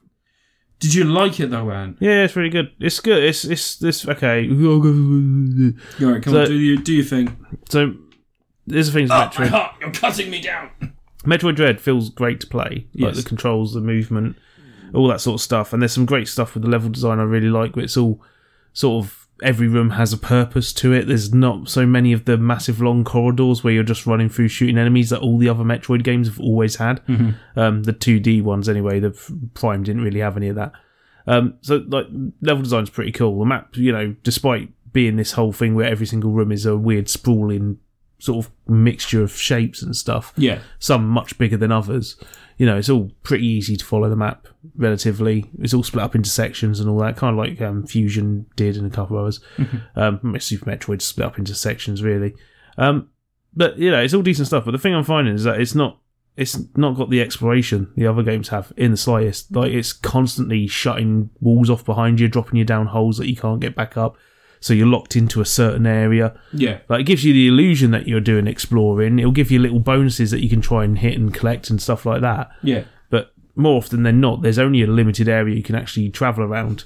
You can't just pick a point in the map and go, "I'm going to go travel to that part," like you could in a Castlevania game, and explore and be like, "Oh, I wonder what's over there," and then go over there. You're you're stuck most of the time. See, like I- early on, it does a thing where you shoot a block down, Yeah. and it'll drop a path behind you, and it'll be like that a, a sort of head height tunnel. You can't go through them yet because you haven't got the morph ball, so you have to go the other direction. Yeah. Um, there's another bit where you destroy one and water drains down into a pit where you can't roll slide in Yeah. the water because you can't get the momentum to do a slide. So it's blocking off you from going back that path. And it does it a lot. And it kind of like there's sections where you pick up a power and then you go out and you go through like two rooms and you're in a teleport and the teleport takes you to where you need to go to get to the next power up and it's like it's not giving you that chance to discover where the power ups are Yeah. like the other ones. Um, but some some of the power ups you pick up don't necessarily unlock areas, but No. um, you, you know, but you get the Varia suit and that's a Varia suit. you know, and that opens up whole sections and stuff like the same as normal. But the thing is, because they're opening up whole sections, but it's constantly blocking off paths behind you. Like it's not really opening up or anything. I'm sure by the time you get towards the end of the game, you you, you can just run around and do whatever you feel like. Oh, And yeah. Once you got all the power ups, because I mean, I've already got to. I've got. In, I'm in areas now where there's like the ones that need the freeze blast. There's the little the lights on the wall, which are clearly there to indicate where you use your screw attack to keep jumping through the air multiple times. and Oh no all no no! that. There's a lock on thing you get. Neat, That's a grapple hook. That's different. You No attach no to- no! There's a lock on. Like you know the five lights. There's a lock on you get right before. Hmm. I'm not on the end. about those. Yeah. No, there's um they use there's like sections where you, you have massive gaps and they've put green lights in the background, which are basically like Oh, your yeah, visual yeah, yeah, cue yeah. for Yeah. use your screw attack thing to jump your way across because they've done that in other games. Yeah. Um, you know, and you're coming across loads of areas where there's walls to charge through. I've got the speed boost thing now, and I can do the the vertical leap thing, which is easier to pull off than it was in some of the other games. I've Oh, always yeah. found the vertical leap thing tricky in the original I Super like the Metroid. Hmm. fucking effects behind it as well. It's really good in this. but um, it's really good. I don't know why people are complaining about the Emmys so much. Um, No, they're easy as shit, aren't they? Yeah, loads of people saying they're really, really difficult and stuff. I've had a couple where I've died on them, but it's really just trial and error figuring out where's the best place. But like the trick is, you you get to an area where it's a long room. Hmm. You make sure there's like a raised part in the room, so the enemy climbs onto it. So then they're exactly at your blaster height, and then you shoot them like crazy until their mask explodes. Run off, find another area, charge up, boom. There's a couple of areas where they sort of they cleverly stop you doing some of that stuff. So there's a few where there are multiple ways to approach it. I've seen people do this online where they where they were hanging from one part, and Hmm. I I only checked any guides or anything like that after I'd completed the game because I was interested in a couple of like power ups and stuff. But there is a, there's a section where basically you can hang from one side of the wall and it makes it really easy. And I didn't see that. I saw it the other way, whereas I just like go to the end of a corridor and shoot. yeah, later on, they basically the rooms they design are so you can't do that. So Mm. you have to be a bit more tactical and move around a bit more. Yeah, I can use my phase shift and stuff to Yeah, pop around them. absolutely. I fucking I I really love this. I didn't complete it until recently because I gave it to you once I'd completed it. No, Um, I've swallowed the cartridge now. So no, you haven't. It's sitting right there. I I really enjoyed this, but I, I see your problem where like I thought there was more like an organic problem solving mechanic when I was playing it, like where especially early on where you've got like the lava and stuff and you redirect the flow, and then Mm. in your head you're like, I need to get back to this area because I've redirected the flow so I can go in Yeah. that door. In my head, I I was marking the map because it gives you the ability to mark stuff, and I was marking the map and going, I've got to get back to that place. And you'd have to get tricky with yourself, and you'd have to try and work out why I, can't Hmm. just go keep this way. running whatever direction you can go, and it'll get Oh, you there. really? There's um there is there i- there is sequence breaking built into the game if you can figure it out. Like Yeah. if you can get the s- the um, Morph ball. morph ball bombs, you can kill Kraid In before one hit. yeah before you can get to it. I That found Craig fight, I fucking loved that fight. yeah that- that It was looks alright. amazing. Took me a cou- I died a couple of times on the second stage just because I was like not ready for what the attacks were going to be because it's a lot more cramped than the first stage. But um yeah once you, once you just like you smack his arm out of the way and jump in his mouth and fire a bunch of rockets in there. just I, I mean from a visual standpoint it's like Mm. looking it, it's weird that Kraid in the game looks more like something I'd expect to see in like a CGI film because it is just the Mm. like Kraid effect to of me. the effect of him screaming and shit like that and like the swinging and Mm. how fluid the movement is it's just not something I expected because even like It reminded me of the Kraid fight from Metroid Prime. It's not that sim- not that dissimilar. yeah Um, but I just I think it's just seeing it in a 2D Metro and seeing it in HD and stuff it just looked And amazing it has the to me. whole um, where he fires the barbs out of his gut and you jump on him from Super Yeah. Metroid. yeah But no, it's it's decent. I, I mean, I'll, I'll finish it eventually. It's you know having a good time. It's a decent Metroid. It's you know I still think Super Metroid and Fusion are the peak of the series.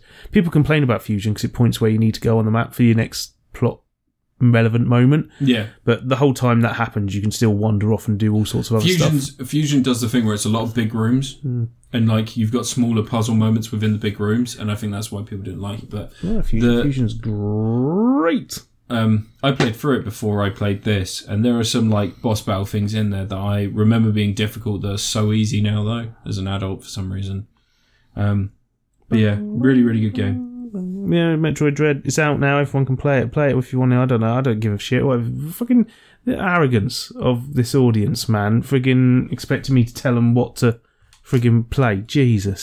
I should go double check my next review. Sorry, Yeah. What's your last review? it's not my last review. It's Oh, for second to God's last. sake! Shit. Jesus Christ. You're kidding. Yeah. There's more of this. Jesus. No, Oh, I'll yeah. go with This. I saw Dune. Doom. County Dune! Doom. Dune. Oh yes, is that your last review? No, it's second to last. So what's you got something bigger than June, have you? Yeah. Yeah. Okay. Hold you to Well, that. shall I? Alright, okay, I'll do Dying Light first for the Switch. Doubting yourself, are you? yeah, I am. Fucking I'm going to speak about Dune after I've spoken about Dying Light. So Dying Light's out on the Switch. And um, I'm glad that I'm reviewing it this week and not last week because last week it was a bit bit hit and miss with some of the technical aspects because uh, the frame rate was uncapped. So it was drifting between 30 and 40 FPS, which meant that it looked a bit janky. Um, and the handheld resolution was set at like set at something like 540p or something lower than that potentially uh, which looked fine because it's a handheld, so it wasn't wasn't too bad. But it was it was definitely hindering the uh, hindering the experience in that in hindering playing, your enjoyment. playing it in handheld. You didn't feel Um, like you were getting the full fat experience. well, that's the thing. This is a very full fat experience for Dying Light because this is all of the DLC, Hmm. all of the marketing stuff as well. So all the smaller DLCs for stuff like Left 4 Dead 2 and shit like that. everything's in there. There's Left 4 Dead 2 stuff. Yeah, there's Left 4 Dead 2 skins and stuff in there, No, I and some never- weapons. Never played it. um, but yeah, Dying Light is is such a massive game that it's it's another one of those ones where you're like, why does this work so well on the Switch? And I think it's just because Techland are very very good at working with their working with their engine and downsizing stuff to work on the Switch. They've like given it a lot of time to make sure this works and released it, and it's it's like a definitive Dying Light experience, but on the go. Um, there's been a recent patch for the PS4 and the Xbox Free uh, Xbox One versions. It makes them look worse, so the Switch No, no, version no. feels better about itself. There's an anniversary edition they released basically that has all of the DLC. It's basically the same pack as you get on the Switch one, but it has um, it has like a an e- uh, an extra update coming soon, so it runs better on the PS5 and the Xbox One uh, Series consoles. But the only problem is that I just I don't want to play Dying Light in the same way that I played it before when I had the Xbox One X and I could play games that I had on disc. I don't want to play it like that again. I wanted to try something new. I wanted to see how it played on Switch. This is like one of those weird, curious ones, like The Witcher Free on Switch, where I'm like, how does that work? This can't work. And then you're playing it you're like, fuck, I'm playing The Witcher Free on the go.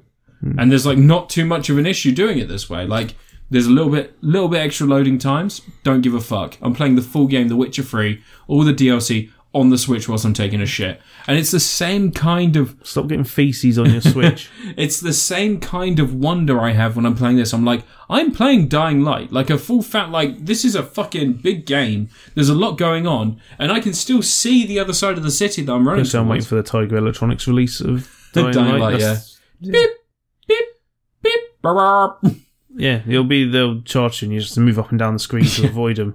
Yeah. But this this thing is a fucking miracle, and the game is good. Like, so if no one's played it before, you play as a secret agent that's been dropped into a it dropped into an area that's been walled off because there's an infection, a viral infection that is turning people into monsters. You've got your standard zombies, you got your big old chunky honky zombies with big strength. Honky zombie. Honky zombies with big strength. You've got explodey zombies. You've got spitty zombies. bunch of slave drivers. Yeah. Um, Honky and then- zombies have slave zombies that do their bidding I mean, yeah, maybe. against their will. and then you have like night zombies, and night zombies are basically like the big bad motherfuckers you can't kill, and they just hunt you. And there are loads of them. So at night you have to kind of use traps to traverse stuff, but there is a give and take reward system. So if you do missions during the day, you get your standard points, you get a couple of points. So it has like a progression system where if you kill a zombie, you get 14 points into your like strength. If you if you manage to do some parkour across town and you're like jumping across ceilings and stuff, you get 14 Parkour. points points- Yeah, you get 14 points for making that gap. You get like 50 points for doing this. If you do it at night, though, you get four times the experience for doing those same actions. So there's like a risk reward sort of functionality to it where like, where if you do stuff at night, you are more likely to get more points. The only problem is that if you get caught by zombies, if you die, then you lose all your survivor points, and that's kind of your biggest skill tree, the survivor points, and that's where you get like points from doing missions. You get points from like running away from from those turbo zombies and getting away from them, or setting traps and getting them caught in the UV lights and they freak out. You know, if you manage to do that, you get the survivor points, and they look like the big beefy upgrades that give you like a real fighting chance. And then eventually, you do find weapons. You do get powerful enough to fight those vamp- those vampires, those zombies. Uh, but story wise, you have to progress quite a bit before you get So there. they're not the vampires from I Am Legend. oh, you mean from the from Bram Stoker's Vampires, directed by? No, wait, no, it wasn't Bram Stoker. You're thinking of the what you think of the Bon Jovi film? yeah, the Bon Jovi one. No, no, I'm thinking of the James Woods one. Oh, James Woods vampires. Yeah, That's James not Woods, good. va- James Woods vampires. These vampires coming That over was the Dracula border. 2000. These vampires coming over the border. Is it Dracula 2000? What with It's Bon called Jovi? Dracula 2000. No, Va- Bon Jovi one was called Vampires. Vampires Los Muertos. No, that was a sequel to Vampires. Nah. it came Yeah, out before yeah, it that, was. didn't it? Yeah, it was. That was a sequel to um to not What's Clive the Barker. Dracula 2000 then? Who was what? Who, Who oh. did Dracula 2000? Yeah, you- that was a sequel to David Cronenberg's Vampires. What? David Cronenberg didn't do a vampire film. What are you on about? It wasn't Clive Barker. David Cronenberg. Who did the thing? That's, that's friggin' Yeah. um, John Carpenter. there but- we go. John Carpenter's He didn't- Vampires is the one with James yeah, Wood. But I'm And thinking of Vampires- the one with Gerard Butler. Yeah. No, you're thinking Dracula 2000. Yeah, with that's what I'm Gerard saying, Butler. Dracula And Ty 2000. Gi- is it Ty Diggs? Uh, Johnny Lee Miller, And Ty Diggs? Christopher Plummer. Yeah, Ty Diggs. Um, no idea, but Is it Nate Dogg or Ty Diggs? Omar Epps. Oh, You what? It's Omar racist. Sean Epps? Patrick Thomas. Yeah, you're. God, you're so Oh, I thought it was Ty Diggs. Jerry Ryan's in it. I like Jerry Ryan. Yeah, she is. She's lovely. Um, you're thinking of Bon Jovi is in the sequel to uh, John Carpenter's Vampires. that wasn't a sequel to It that. was Vampires Los Muertos was the sequel to Gotta that be Oh, before. because he goes to get Padre. He gets a gets a priest to help him with his vampire hunting. Isn't that great that you didn't know that? Hey, guess who's in the sequel to Dracula 2000? It's Liu Kang from Mortal Kombat 1994. Well, Robin Shue. Yeah. yeah, he's in. He's in. He's in Dracula. stuff. He's in Dracula 3000. I He don't think turns that's up the and actual title. stuff. Um, but yeah, Dying Light on the Switch. If you haven't played Dying Light, if you if you for some reason have been holding off, but you're looking for an experience on the Switch that is it's like nothing else you can really buy on there because it is like a big RPG with loads of stuff to do and and it is first person and there's loads of action. It's violent. It's fun. Um, yeah, this is great. It's, it's fantastic. You can like the one thing I will say is that forty pounds seems a bit steep to buy a game that is as old as this is. But with all the DLC and everything else included, it's a great price because 40 quid is how much you pay for the anniversary edition. So either way, if you I want know, the full 40 fledged quid for a experience, game. That's how much games are. I paid 26.99 for Yeah, Metroid you Dread. got Friggin', friggin' trying I paid 39 pound for Dying Light and I do not regret it. I'm loving it. afford to make What? more Metroid if you keep s- buying, but spending hundred. Where's Um, John Bon Jovi in Cry? I'm going to give this a Meryl Streep. I'm going to give it a Meryl Streep. It's almost perfect. But it's, it, you know, there are better ways to play this game. There are cheaper ways to play this game. But there is only one place to play it on the go right now until the Steam Deck comes out and somehow explodes in your hands. Fuck, Diego Luna was in the Bon Jovi Vampires film. The sequel to John Carpenter's Vampires. Yeah, I, was, I thought Diego Luna would have been like twelve. when No, that he's came like out. 45. Is he? Yeah, he's Oh. old. Diego Luna was in, uh, uh, what was the film with Kevin Costner where he's, uh, the long range or whatever it was? He gets killed off by, um, gets killed off by, uh, Robert Duvall is in that with him. I can't remember who he gets killed off by. He gets killed off by the bad guy from the fourth Resident Evil film. It's the one who teams up with Wesker. I don't know. He goes with gross and Wesker. rivers. Yeah. No one remembers anything from the Resident Evil films. I remember everything to do with the Resident Evil films. I could recap every single Resident Evil film for you now. And it's your last review. Get on it. Please don't. Get on your review. No, f- n- don't. on your review. Come on. Right. I watched the movies that made us season three. Is this your last review? Yeah. And you that's what I complained to mean. me because I was going to review Dune. This is a big series. Mm, It has they they've done a thing. did they get anyone back? They did a thing. Did they get anyone back? So they've done. Did they get anyone back from the Let me get one movies? back. Yeah, of course they do. Who did they get back? People. Well, anyway. So the format for this series, Yeah. because it was released just before Halloween Yeah. and the build up to Christmas. So spooky, spooky. So it starts off with a bunch of horror movies, yeah. and now they let people say "fuck" in the show. Yeah. Ooh, so they're 18 certificates now, I guess, because they know the audience isn't, you know, kids. Hence why it's the movies that made us. It was never for kids. Like, no kids were watching this because the movies, they didn't. The kids' movies that made us isn't this. It's fucking Lego movie. So they did a bunch of horror movies. Then in the middle, there's two regular films, just, you know, non seasonal films that came out in the 80s that people enjoy. And then ends off with a couple of Christmas movies. So you've got like uh, Nightmare on Elm Street, Friday the Thirteenth, Halloween for the horror movies. Good set, good set of three horror movies to talk about. Uh, you get Coming to America, another film I've forgotten already, some film. Yeah. Um, Elf is there, and what's the other Christmas film?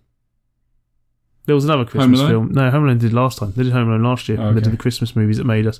But they did another Christmas film. It wasn't Home Alone. It was not. I don't even know what it was. I can't remember. I only watched it the other day and I've forgotten. What do you make me forget? Anyway, the important thing is, is that they got John Landis in for the Coming to America one, and they got as many people as possible to say Eddie Murphy fucking hated John Landis while they were making this film because Eddie because John Landis is a dick, Yeah. and John Landis is there being a bit of an arrogant cock. Like, I mean, to be honest, they've they've edited it in a way where it does come across like John Landis is a bit of a dick because he is a bit of a dick. I met him once. Did So- he fly a helicopter into you? No, but I couldn't remember what he worked on other than Twilight Zone, so I didn't say anything to him. um, but he like, there's even a bit they left in there where he's like, "What you? Because you know, like you do those talking head things, and you always get the, the person you interview and say, "Hi, my name is Bert, and this is what I do," because you chuck it into these things to introduce people. Yeah. Like, and he's like causing a fuss in this. They they left it in there, causing a fuss about them asking him to say who he is and what he does. And it's like, get over yourself, John Landis. you ain't doing anything nowadays. You made like American Werewolf in Paris. You ain't got any reason, any right to like talk yourself up. But he gives his side of the story, where because he knows that all the truth is out there nowadays. All the stuff about how you know he was being an arrogant dick on set, acting like it was all entirely his work and all this sort of stuff. Um, you know, and causing problems for Eddie Murphy's production company that was working on it, and all this sort of thing. And Freddie Eddie Mercury ended up beating the shit out of him. Um, but he kind of like goes, "Oh no, it wasn't that bad. It was just playful and playful stuff." When Eddie Murphy wrapped his arm around his neck and tried to choke him, and then went round the front of him and locked his f- hands around his neck because John Landis tried to lock his hands around Eddie Murphy's neck. Yeah. Um, there's a great interview with Eddie Murphy. It's well worth reading. It's like pages and pages long, but he, the whole thing's fantastic. Because Eddie Murphy was giving him a shot, like after the Twilight Zone stuff. Um, by the way, after after he killed Vic Morrow and two Filipino children or Vietnamese children, I think it's Vietnamese. I can't remember where they filmed it. Um, he turned up at Vic Morrow's funeral. Old John Landis did, drunk, going, "Vic Morrow would have wanted you all to forgive me because I'm a great guy." And then you sort of think when you hear a story about that, you go, "Yeah, I I understand where Max Landis comes from now." Yeah. Like, and you start to think, like, is John Landis like the punishment for the Twilight Zone movie? Is that him having John Max Landis as his son? Is that punishment just yet? I mean, there's still. is that enough punishment for him to have Max Landis as his son? But, uh, the Coming to America episode's good, but John Landis is a twat. Um, but the best stuff's the horror movie stuff. The stuff they go into, the making the effects, the way they were working on them, the building the sets, the troubles they had. The like they when they were making Friday the Thirteenth, they had to stop production for a while, but they'd already built a whole bunch of stuff. They built like the toilet stalls, shower area that you see in the film. One of the girls gets a uh, she gets an axe in her head in that bit. Um, they w- weren't working toilets, and they came back from a break in production because they were told they had no money, and someone had shat in one of them, so they had to like clean that up because it was- it didn't flush. Did it also flood? Their set flooded like a bunch. Probably not that one. No, they didn't No. mention that. But um, they did the whole thing where they had them going back to this where they filmed it and everything. 'cause it was a real little campground thing. Yeah. Um, but yeah, it was nice stuff. The Nightmare on Elm Street one was good because they went really in depth on the special effects and stuff and Did Robert explained. Englund come back? Because um, yeah, he's been interviewed in it. Yeah. Oh, I fucking Oh, love Aliens was the other film that was Oh, in there. right, yeah. Because Um, I remember that Aliens now because they had James Remar Oh, being really? interviewed. Because, you know, he was originally going to be Hicks and Yeah. he got fired because he was doing a lot of coke. Yeah. Um, and drinking a lot. yeah, which you don't get away with as much in England in the 1980s as you did in America, which No. you found out quickly. Yeah, because America, like, But they had Sigourney Weaver being interviewed on it. Oh, which is really? nice. Yeah, no James Cameron.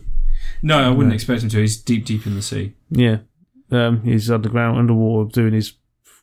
Just fucking get on with it, Cameron. Yeah. Fucking get on with it. People keep acting like the Avatar films were meant to come out in 2014. It's not been that long. It's like no, they- it's, they they originally announced those for like 2011 or something. Like, um, fucking Avatar films. Anyway, so yeah, the, the movies that made us is uh, it's still the same sort of groovy. You know, it's all fun and silly and lighthearted, and But it's made by people that love the films, like genuinely Yeah. love the films. they keep doing that editing thing where they're saying a sentence, and then in, instead of the narrator saying the word, they cut to an interviewee saying the one word. The other Christmas film was Nightmare Before Christmas. Oh, okay. Yeah, because I saw Yeah. you watching it. Yeah, Henry Um, Selick's no movie. Yeah, Henry Selick's in that, um, and Danny Elfman. No Tim Burton though. Henry Selick hates Tim Burton, They don't hate him. It's just sort of always felt like Tim Burton got more of the credit than even though he he'd didn't hoped. do half of Because the. well, it was never originally going to be Tim Burton's Nightmare Before No. Christmas. Disney added that. Well, yeah, because he wrote the book. Like he wrote the original book, and then Like, they he wrote a did. treatment for it. That Yeah. okay. But he did write a book. it was his story. It was Tim Burton's story. Yeah, It wasn't Henry Selick's thing. Henry No. Selick was brought in to direct it because Tim Burton was busy doing but Batman you had Returns. to direct it and then rewrite the music and do a load of other shit as well. but the, no, they they never actually got the script. The script was supposed to be getting written by the guy who wrote Beetlejuice, yeah, but it turns out they were trying to get it. They needed something to film because they needed to start producing it because they wouldn't get it done in time. So Danny Elfman was like, right, how much of the story can I tell in song? Yeah. So he started doing all the songs and everything. Um, but the turns out the guy who was meant to be writing the script was spending all the money on drugs because it was the eighties. Um, in the late 90s, early 90s. cocaine. Yeah, so then they end up getting the lady who wrote Edward Scissorhands to do it Yeah, um, who's Danny Elfman's girlfriend at the time. But um, yeah, just uh, it's, it's a decent series. It's one of the ones. Very, you know, if your mileage may vary, if you get annoyed by those quirky, zany humor style that a lot of these ones have, it's not like you know, it's not serious like a DVD extras thing. It's like it's like those Channel Four things, like I remember the '90s, that sort of thing, but not as insipid and annoying as I remember. these. They should get Charlie Brooker to do one of these things. it'd be a bit too cynical. It'd be fantastic. There's um, there. Speaking of films, um, you know the film. Never heard of them. You know the film Spookies. No. famously a fucking like it's a film that it was originally shot by two guys who were like spent all the money on special effects and like they weren't really directors yet they had done some stuff but nothing major So like Petoff, yeah the director of Catwoman. thank you pete off um but like it, it was basically it was ripped apart and then like 45 minutes was apparently usable from the original film so they just shot a bunch of stuff to go in there and there's a documentary about spookies that's available on youtube and it is fucking incredible. It's better than Spookies because it's just like it's people Never being heard of bitter. Spookies. Have you really never heard of it? No, It's I weird. don't know if I've watched Spooky. I I, think they've reviewed it on Best of the Worst. don't know. It was probably terrible then. I used to have it on uh, a VHS. I got it from a charity it's shop. no low blow. no, it's no low blow. Um, but yeah, I've like, seen low blow. You know, um, Robert Englund. Yeah, Like one of my favorite quotes from Robert Englund is after Freddy versus Jason. He he said that he felt like he was getting too old to play Freddy because he did loads of his own stuff for Freddy versus Jason, like the wire stunts and things like that. He couldn't do because he was too old at the time. Uh, but like some of the other stuff, like where he's actually like swinging his glove and shit like that, it's all him, like getting in there. Uh, but he was saying like he knew he was too old a few years after that because they were thinking about doing Freddy versus Jason versus Ash. And it was like I was just too old to do it because I couldn't do the neck clink anymore. The like, and he was like, in his head, every single aspect of that character, he knew inside and out, right down to the like weird neck clicks that he did when he's like speaking and getting excited and he's about to reap souls and stuff. And like, it's such a funny idea to me that Robert England is someone who is so invested in Freddy Krueger as a character that he is like, I just couldn't do the character Well, what justice. other anymore 'cause role I would he couldn't be that heavily physically- invested in? I don't know. He did. Uh, he was. he was in V. Yeah, he was in V. He was also. Um, what's the name of that weird, sordid French prince that was like a real fucked up sex deviant? You have to narrow this down a little bit. It's- he was him. He was him in a film. He played. Uh, Oh. What the fuck was his name? I don't know. It's like the most famous sexual deviant. Of, He's in a like- whole bunch of like horror movies. Yeah, like B movie horror movie shit. Like he was in Max Brooks' Monster Slayer. no, That's a really good film. Have you Mm. seen that? no. It's just a dude who has anger issues. It turns out he has. Uh, friggin' Robert Englund always looks to me like. Imagine if you got um, Marv from Home Alone and you just bleached him blonde. He's still going. Yeah, my God, Marv, he's alright. Daniel Stern. Daniel Stern. that's it. he's Yeah. good there. Do you remember? He's uh, he's in Chud. yeah, what's that? Um, Bushwhacked. yeah, Bushwhack. There you go. That's what it was, yeah. one of the only four Daniel Stern movies. And the other one's the one with him and John Lovitz, and someone gets stuck in a frozen. They they they're bank heist, and they get stuck in a bank. oh, Home for the Holidays or whatever it is. Uh, no, no, they're, they're they're trying to rob the bank, and they get stuck in. Stuck there. in Paradise. I can't remember. It was years Yeah, ago. yeah, I know the one you mean. Dana Carvey, Nicolas Cage, and Daniel I Stern. don't know if it's Nicolas Cage. It's John Lovitz. It is no, it's Nicolas. fucking No, John, it's it's John Lovitz. yeah, it is. It's going to be John Lovitz. Or No, one of them. but Daniel Stern's not in that. It's Nicolas Cage. no. It is. It's Nicolas think Cage, of a different- John Lovett, and Dana Carvey. Daniel Stern's in it. Daniel The Stern City isn't in it. Slickers. City Slickers, he's in. Yeah, fucking City And City Slickers. Slickers too. Yeah, and Legend of Curly's Gold. Yeah. With Kelly's twin, twin Why brother. isn't, why isn't that in the movies that made us? Do you know what, right? But I could go for more of them doing more horror movie ones. I would Yeah. love them to do one based on Ring. Go to Japan, talk to talk to the directors of the original Ring. Have Gus Verbinski interview Gore them. Mm. Verbinski. Gore Verbinski. Gore so- Verbinski did a good job. He did a better job he's directing the style of the Ring than the actual director of the Ring did when he did Ring Two. Yeah. Um, can't remember his name, but because he, he- It wasn't Takeshi Miki. Miki. no, no, no, no, it was um, I can't remember his name. I saw recently on iTunes, like First Love, you know, the Takeshi Mike, the new one. Yeah, it's not on Netflix. I think it's on Netflix now, but it's like it's been getting really highly reviewed, but it got bombs. Like it, it really bombed when it was in the cinema, but now it's like getting like really good reviews. I loved that when I first saw. it. I reviewed it for the podcast like a few months ago. I'm sure it's on. I'm sure it's a Netflix film. Oh, it's not. It's uh, it was released in Japan. Like it's a proper cinema release in Japan and here. I need to find a way of getting um, the Japanese remake of Cube because that's come out recently Has it come out? in Japan. It has, I'll but find I it. don't think it's been given a like English subs or anything. There'll be an yet. unofficial sub. I'll find it. Yeah, well, I know, I know the fan subbers. I know the guys who do the fan subbing. Good because I'll, For I'll stuff. find it. But um, That's good news because I've been looking forward to that. yeah, it's got Philip from Carmen Rider Double in it. That's why I want to watch it. All right. Um, okay. So is it my last review? Should I do my last Oh review? god, it's still more. Yeah. Jesus Christ. Well, I'm playing with Grimlock now, so Okay. So I I watched Dune. Dune. June. June. Oh god, is I that watched really your last? June. The the David Lynch directed 19 No. I saw the most recent version of June.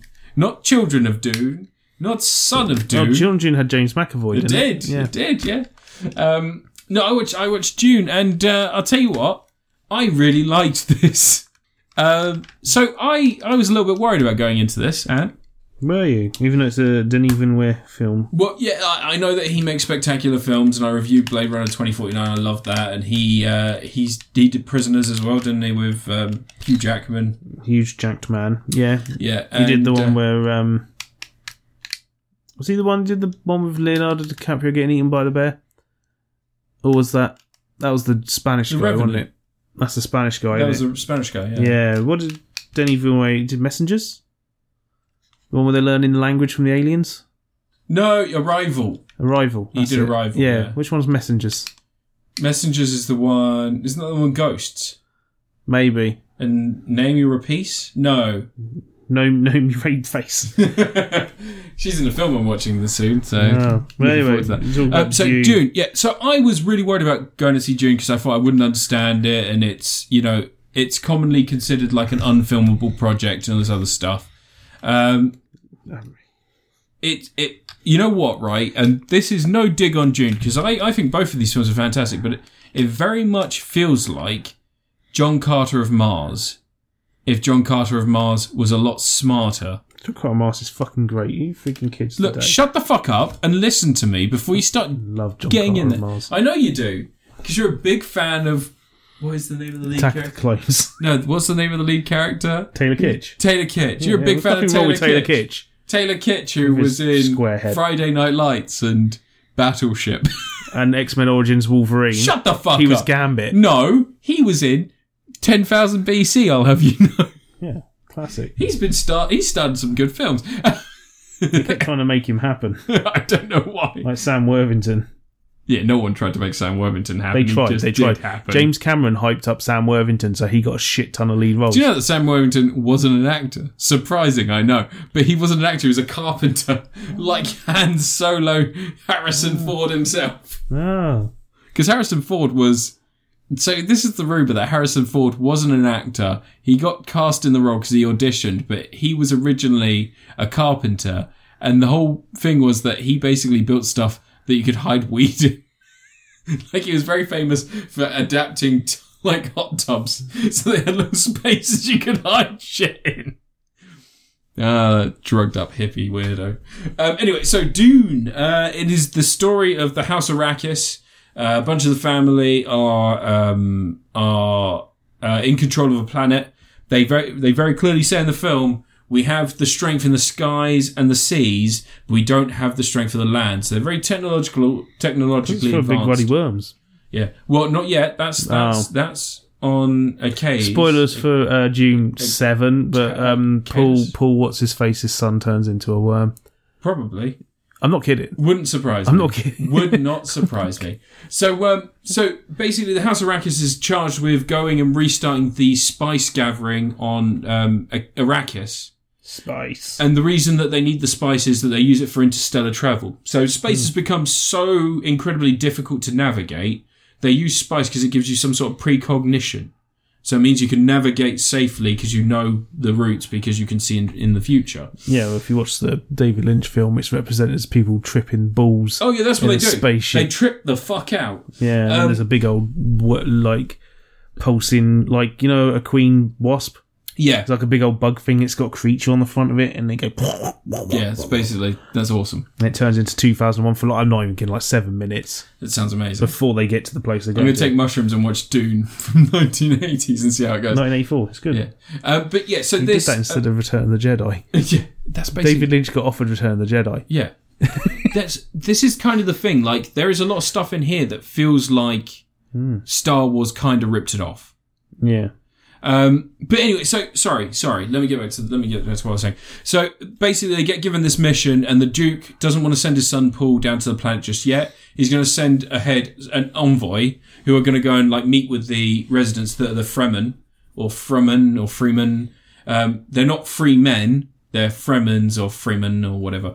Um, and they're going to send they're going to send down a, a group of people to go and make peace with these because the the emperor what the emperor actually wants is he wants them to be at peace with the people that live down there so they can just farm the spice because they've constantly been warring against them and that's meant that they've just lost money and time and they can't restart gathering of the spice until they make peace so he chooses the House of Trades because they are, they just look like people. They're very attractive people. Oscar Isaacs is the leader. He's sexy as fuck. You got Josh Brolin there. You got Jason Momoa. You got Timothy Cham- Chalamet, who's one of the sexiest people on the I planet. don't know what a Timothy Chalamet is. People keep going on about He's it. this androgynous sex thing that just, you know, He he's makes quite sexy. Xbox 360 controller custom. he used to, yeah, used to. Yeah, that's he's what I also know in the from. French Dispatch. That's what I know him from. I'm he's also gonna in the pretend- French Dispatch. going to pretend I know about He's a these tiny Xbox moustache. 360. He has sex with, uh, has sex with He's got a uh, little tiny Francis moustache. McDormand. But how are we t- time are we talking? We're Just talking like, just like pencil thin. Oh, so not a little Hitler. square one. Not a Okay. Hitler. That's not tiny. Charlie That's a Chaplin. big old chunky square one. Um, but anyway, so yeah, so the house trays are picked because they are they are quite nice looking and they are uh, they're very well well put together and they're they're quite polite. Because the other option is like these bunch of fucking weird troglodyte people led by Stellan Skarsgård and they look all gross and lumpy and they've got no hair and they're all fucking gross and like they look like the Hellgast from from Killzone. And they're all like, "Hey, what's up, guys? Can we hang out?" It's like, "No, we're having a fuck party, mate." And they're like, "Oh, but I can fuck." And it's like, "Do you really have genitals?" There's a big old guy in the original one they wheel out on a big old That's platform probably thing. yeah. Does he have all boils on his face? I think so, yeah. Yeah, Patrick yeah. Stewart turns up. Oh yeah, Patrick Stewart plays Duncan Idaho. What? He plays Jason Momoa's character.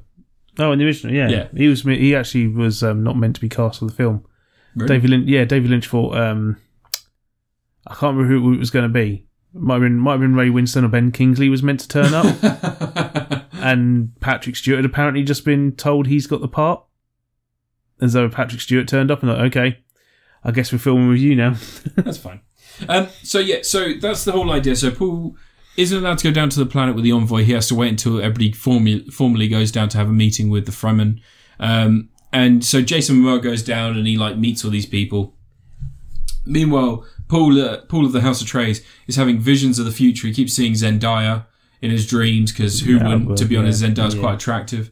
Um, but uh, but he doesn't really understand why, and he keeps having visions of his friend Duncan Idaho dying.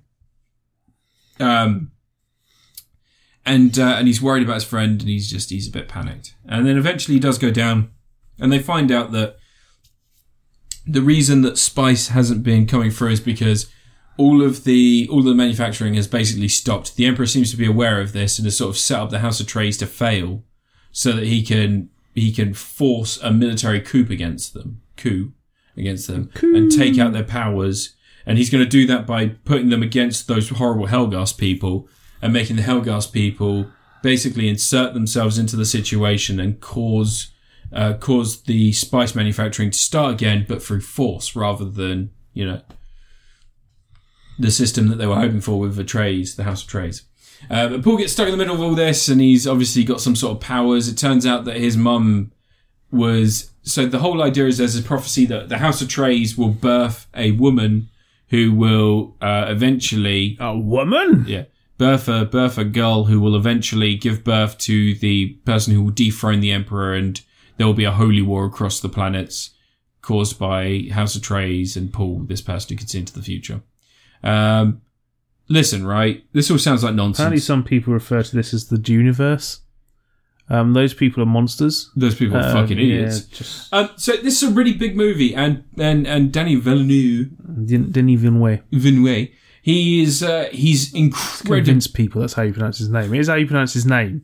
not making it up. It's not Villeneuve. Um, he Not makes like the incredibly beautiful Keatons, yeah. films, and this is no different. This is a spectacular looking film. Everything is very, very well realized, and there are elements that normally I would I would say that the exposition has clearly just been dumped on us. But there are uh, more natural interactions, and he finds ways to insert information that, that seem a bit more natural. For instance, when they first arrive on the planet and they're talking about going out and seeing the spice farming, they are given these suits that they put on, and they have these little tubes that go into their mouths. And uh, and the woman who is like she is uh, the introduction to the Fremen's world and the people, and she's the person who introduced Duncan Idaho to the Fremen and and sort of let them work, find out what the people do and how they operate. And she goes, these suits will recycle everything your body produces, and you only lose a thimble full of water per day. So it's basically these suits will keep you alive as long as you drink some water you are going to recycle that throughout your body and every day you're you're only basically losing a thimbleful so it's recycling everything yeah, it's such an intelligent concept especially on this planet where everything's a desert and you know everything's around sort of these resources that are They're sparse drinking their piss. yeah yeah Better Call Saul did that. so did i man too So did you. june No, you did. uh, i'm really in, I, I i'm gonna just you say said so did I and a man too. Oh right, yeah, yeah. What's up? Um, so this is. Just hanging out the bows drinking our piss. Of Okay. I'm gonna say that like if what I said sounded like nonsense, the film, course it does. of course it fucking does. It's the June. film, the film doesn't entirely hold the your guy hand. turns into a worm in one of them. Like a lot of this, the film doesn't hold your hand for it. It doesn't just expressly just dump all this information in front of you. There are conversations you have to listen to, and like especially Oscar Isaac really does well with the material because he's he's sort of having these conversations where you have to read between the lines as to what's happening. I think the scene that probably will throw most people, and there were like a lot of people like whispering and chatting away at this, was when they actually get down to the planet and they see how the spice manufacturing has been decimated by, firstly the war, and then also by a lot of the people that were responsible for it just fucking cutting tail and running. And he's like made this agreement with the emperor that he's going to restart manufacturing and ask what the expectation is. And the emperor's given him all this information. He's agreed to it, and he gets down there and it's like, we can't do any of this shit that we said we were going to do. Like none of the stuff we need is here. Like even the they have these giant sandwalker things. Do they think of trying to seize the means of production? Yes. He's trying to seize the means of production. No, They should like, have got down there soon. They- This is way too much. They've got lo- not enough oversight on this job. it's really good though. I really liked this, and I didn't expect to. Yeah, but how do we turn it into a Saturday morning cartoon with toys? I wanted to get into this, and then I was worried that it was going to be impenetrable to anyone who hadn't read any of the novels. But I followed it along You fine. didn't watch the TV series, did No, you? I followed it along fine. I was into it. Some of the fucking visuals in this are, ins- are just insane. Like the buildings on the planet are like everything's cut into like the fucking stone. So you've got the sandworms, right? So they set up bases on like the rock surfaces so that they Hmm. can't, the sandworms can't get them. And the fucking, the offices they have are just s- like slate. It's like just fucking cut into rock. Hmm. And everyone walking around the room, you can like, the sound design is so dry. I remember loads of people used to always rip on David Lynch's designs Yeah. that he had in that original June, but the, that's that's- that's June. It's like the, Yeah. everything looks fucking weird in June. Like the, um, the sandwalkers, these giant It was machines. Sting in the original June. He was Paul, wasn't he? No. No, no, oh, Paul- sorry, no, he was one of the bad guys' nephews. Freaking He was like one of the bad guys' Twin nephews. Peaks was um old old Twin Peaks. Oh was yeah, uh, what's his name? Uh, thingy, uh, something Mook something. yeah, him. Yeah. Um, It's really good though. Really, really good. I think that you'll probably appreciate this a lot more than I do because you're into more Star Wars and nerdy stuff than I am. Carl McLaughlin was portrayed. Carl He's- That's McLaughlin, it. I'm trying to remember his name. Yeah, you you're more into this side of things, and I think that this is the kind of film that is, um, is going to really benefit from like a from a 4K. Like you'll have to sit down and focus on what's happening and watch and listen to the conversations, it, just a little bit more intently than you would in a film where it sort of yeah, holds your hand a little bit more. And I think that that's a smart decision on Danny Villeneuve or Villeneuve, Villeneuve. Ah, I don't know, man. You and you. Just, Venezuela. I think it's I think it's a smart decision just to fucking go for it. You know? Any other director wouldn't be able to do this, and he's just gone for it. And also, Dave Batista's fucking great in this. Yeah, go Batista. He uh, he plays the he plays like the the um, Baron's son, and he's just fucking crazy. No, crazy, crazy cat. Beast Rabban Hakon and, Yeah. and, and, and One of the things that I keep finding more and more endearing things about Dave trying to Batista. find, find out who played Sting's character. I keep I keep finding that Dave Batista is is like such an endearing human being. Hmm.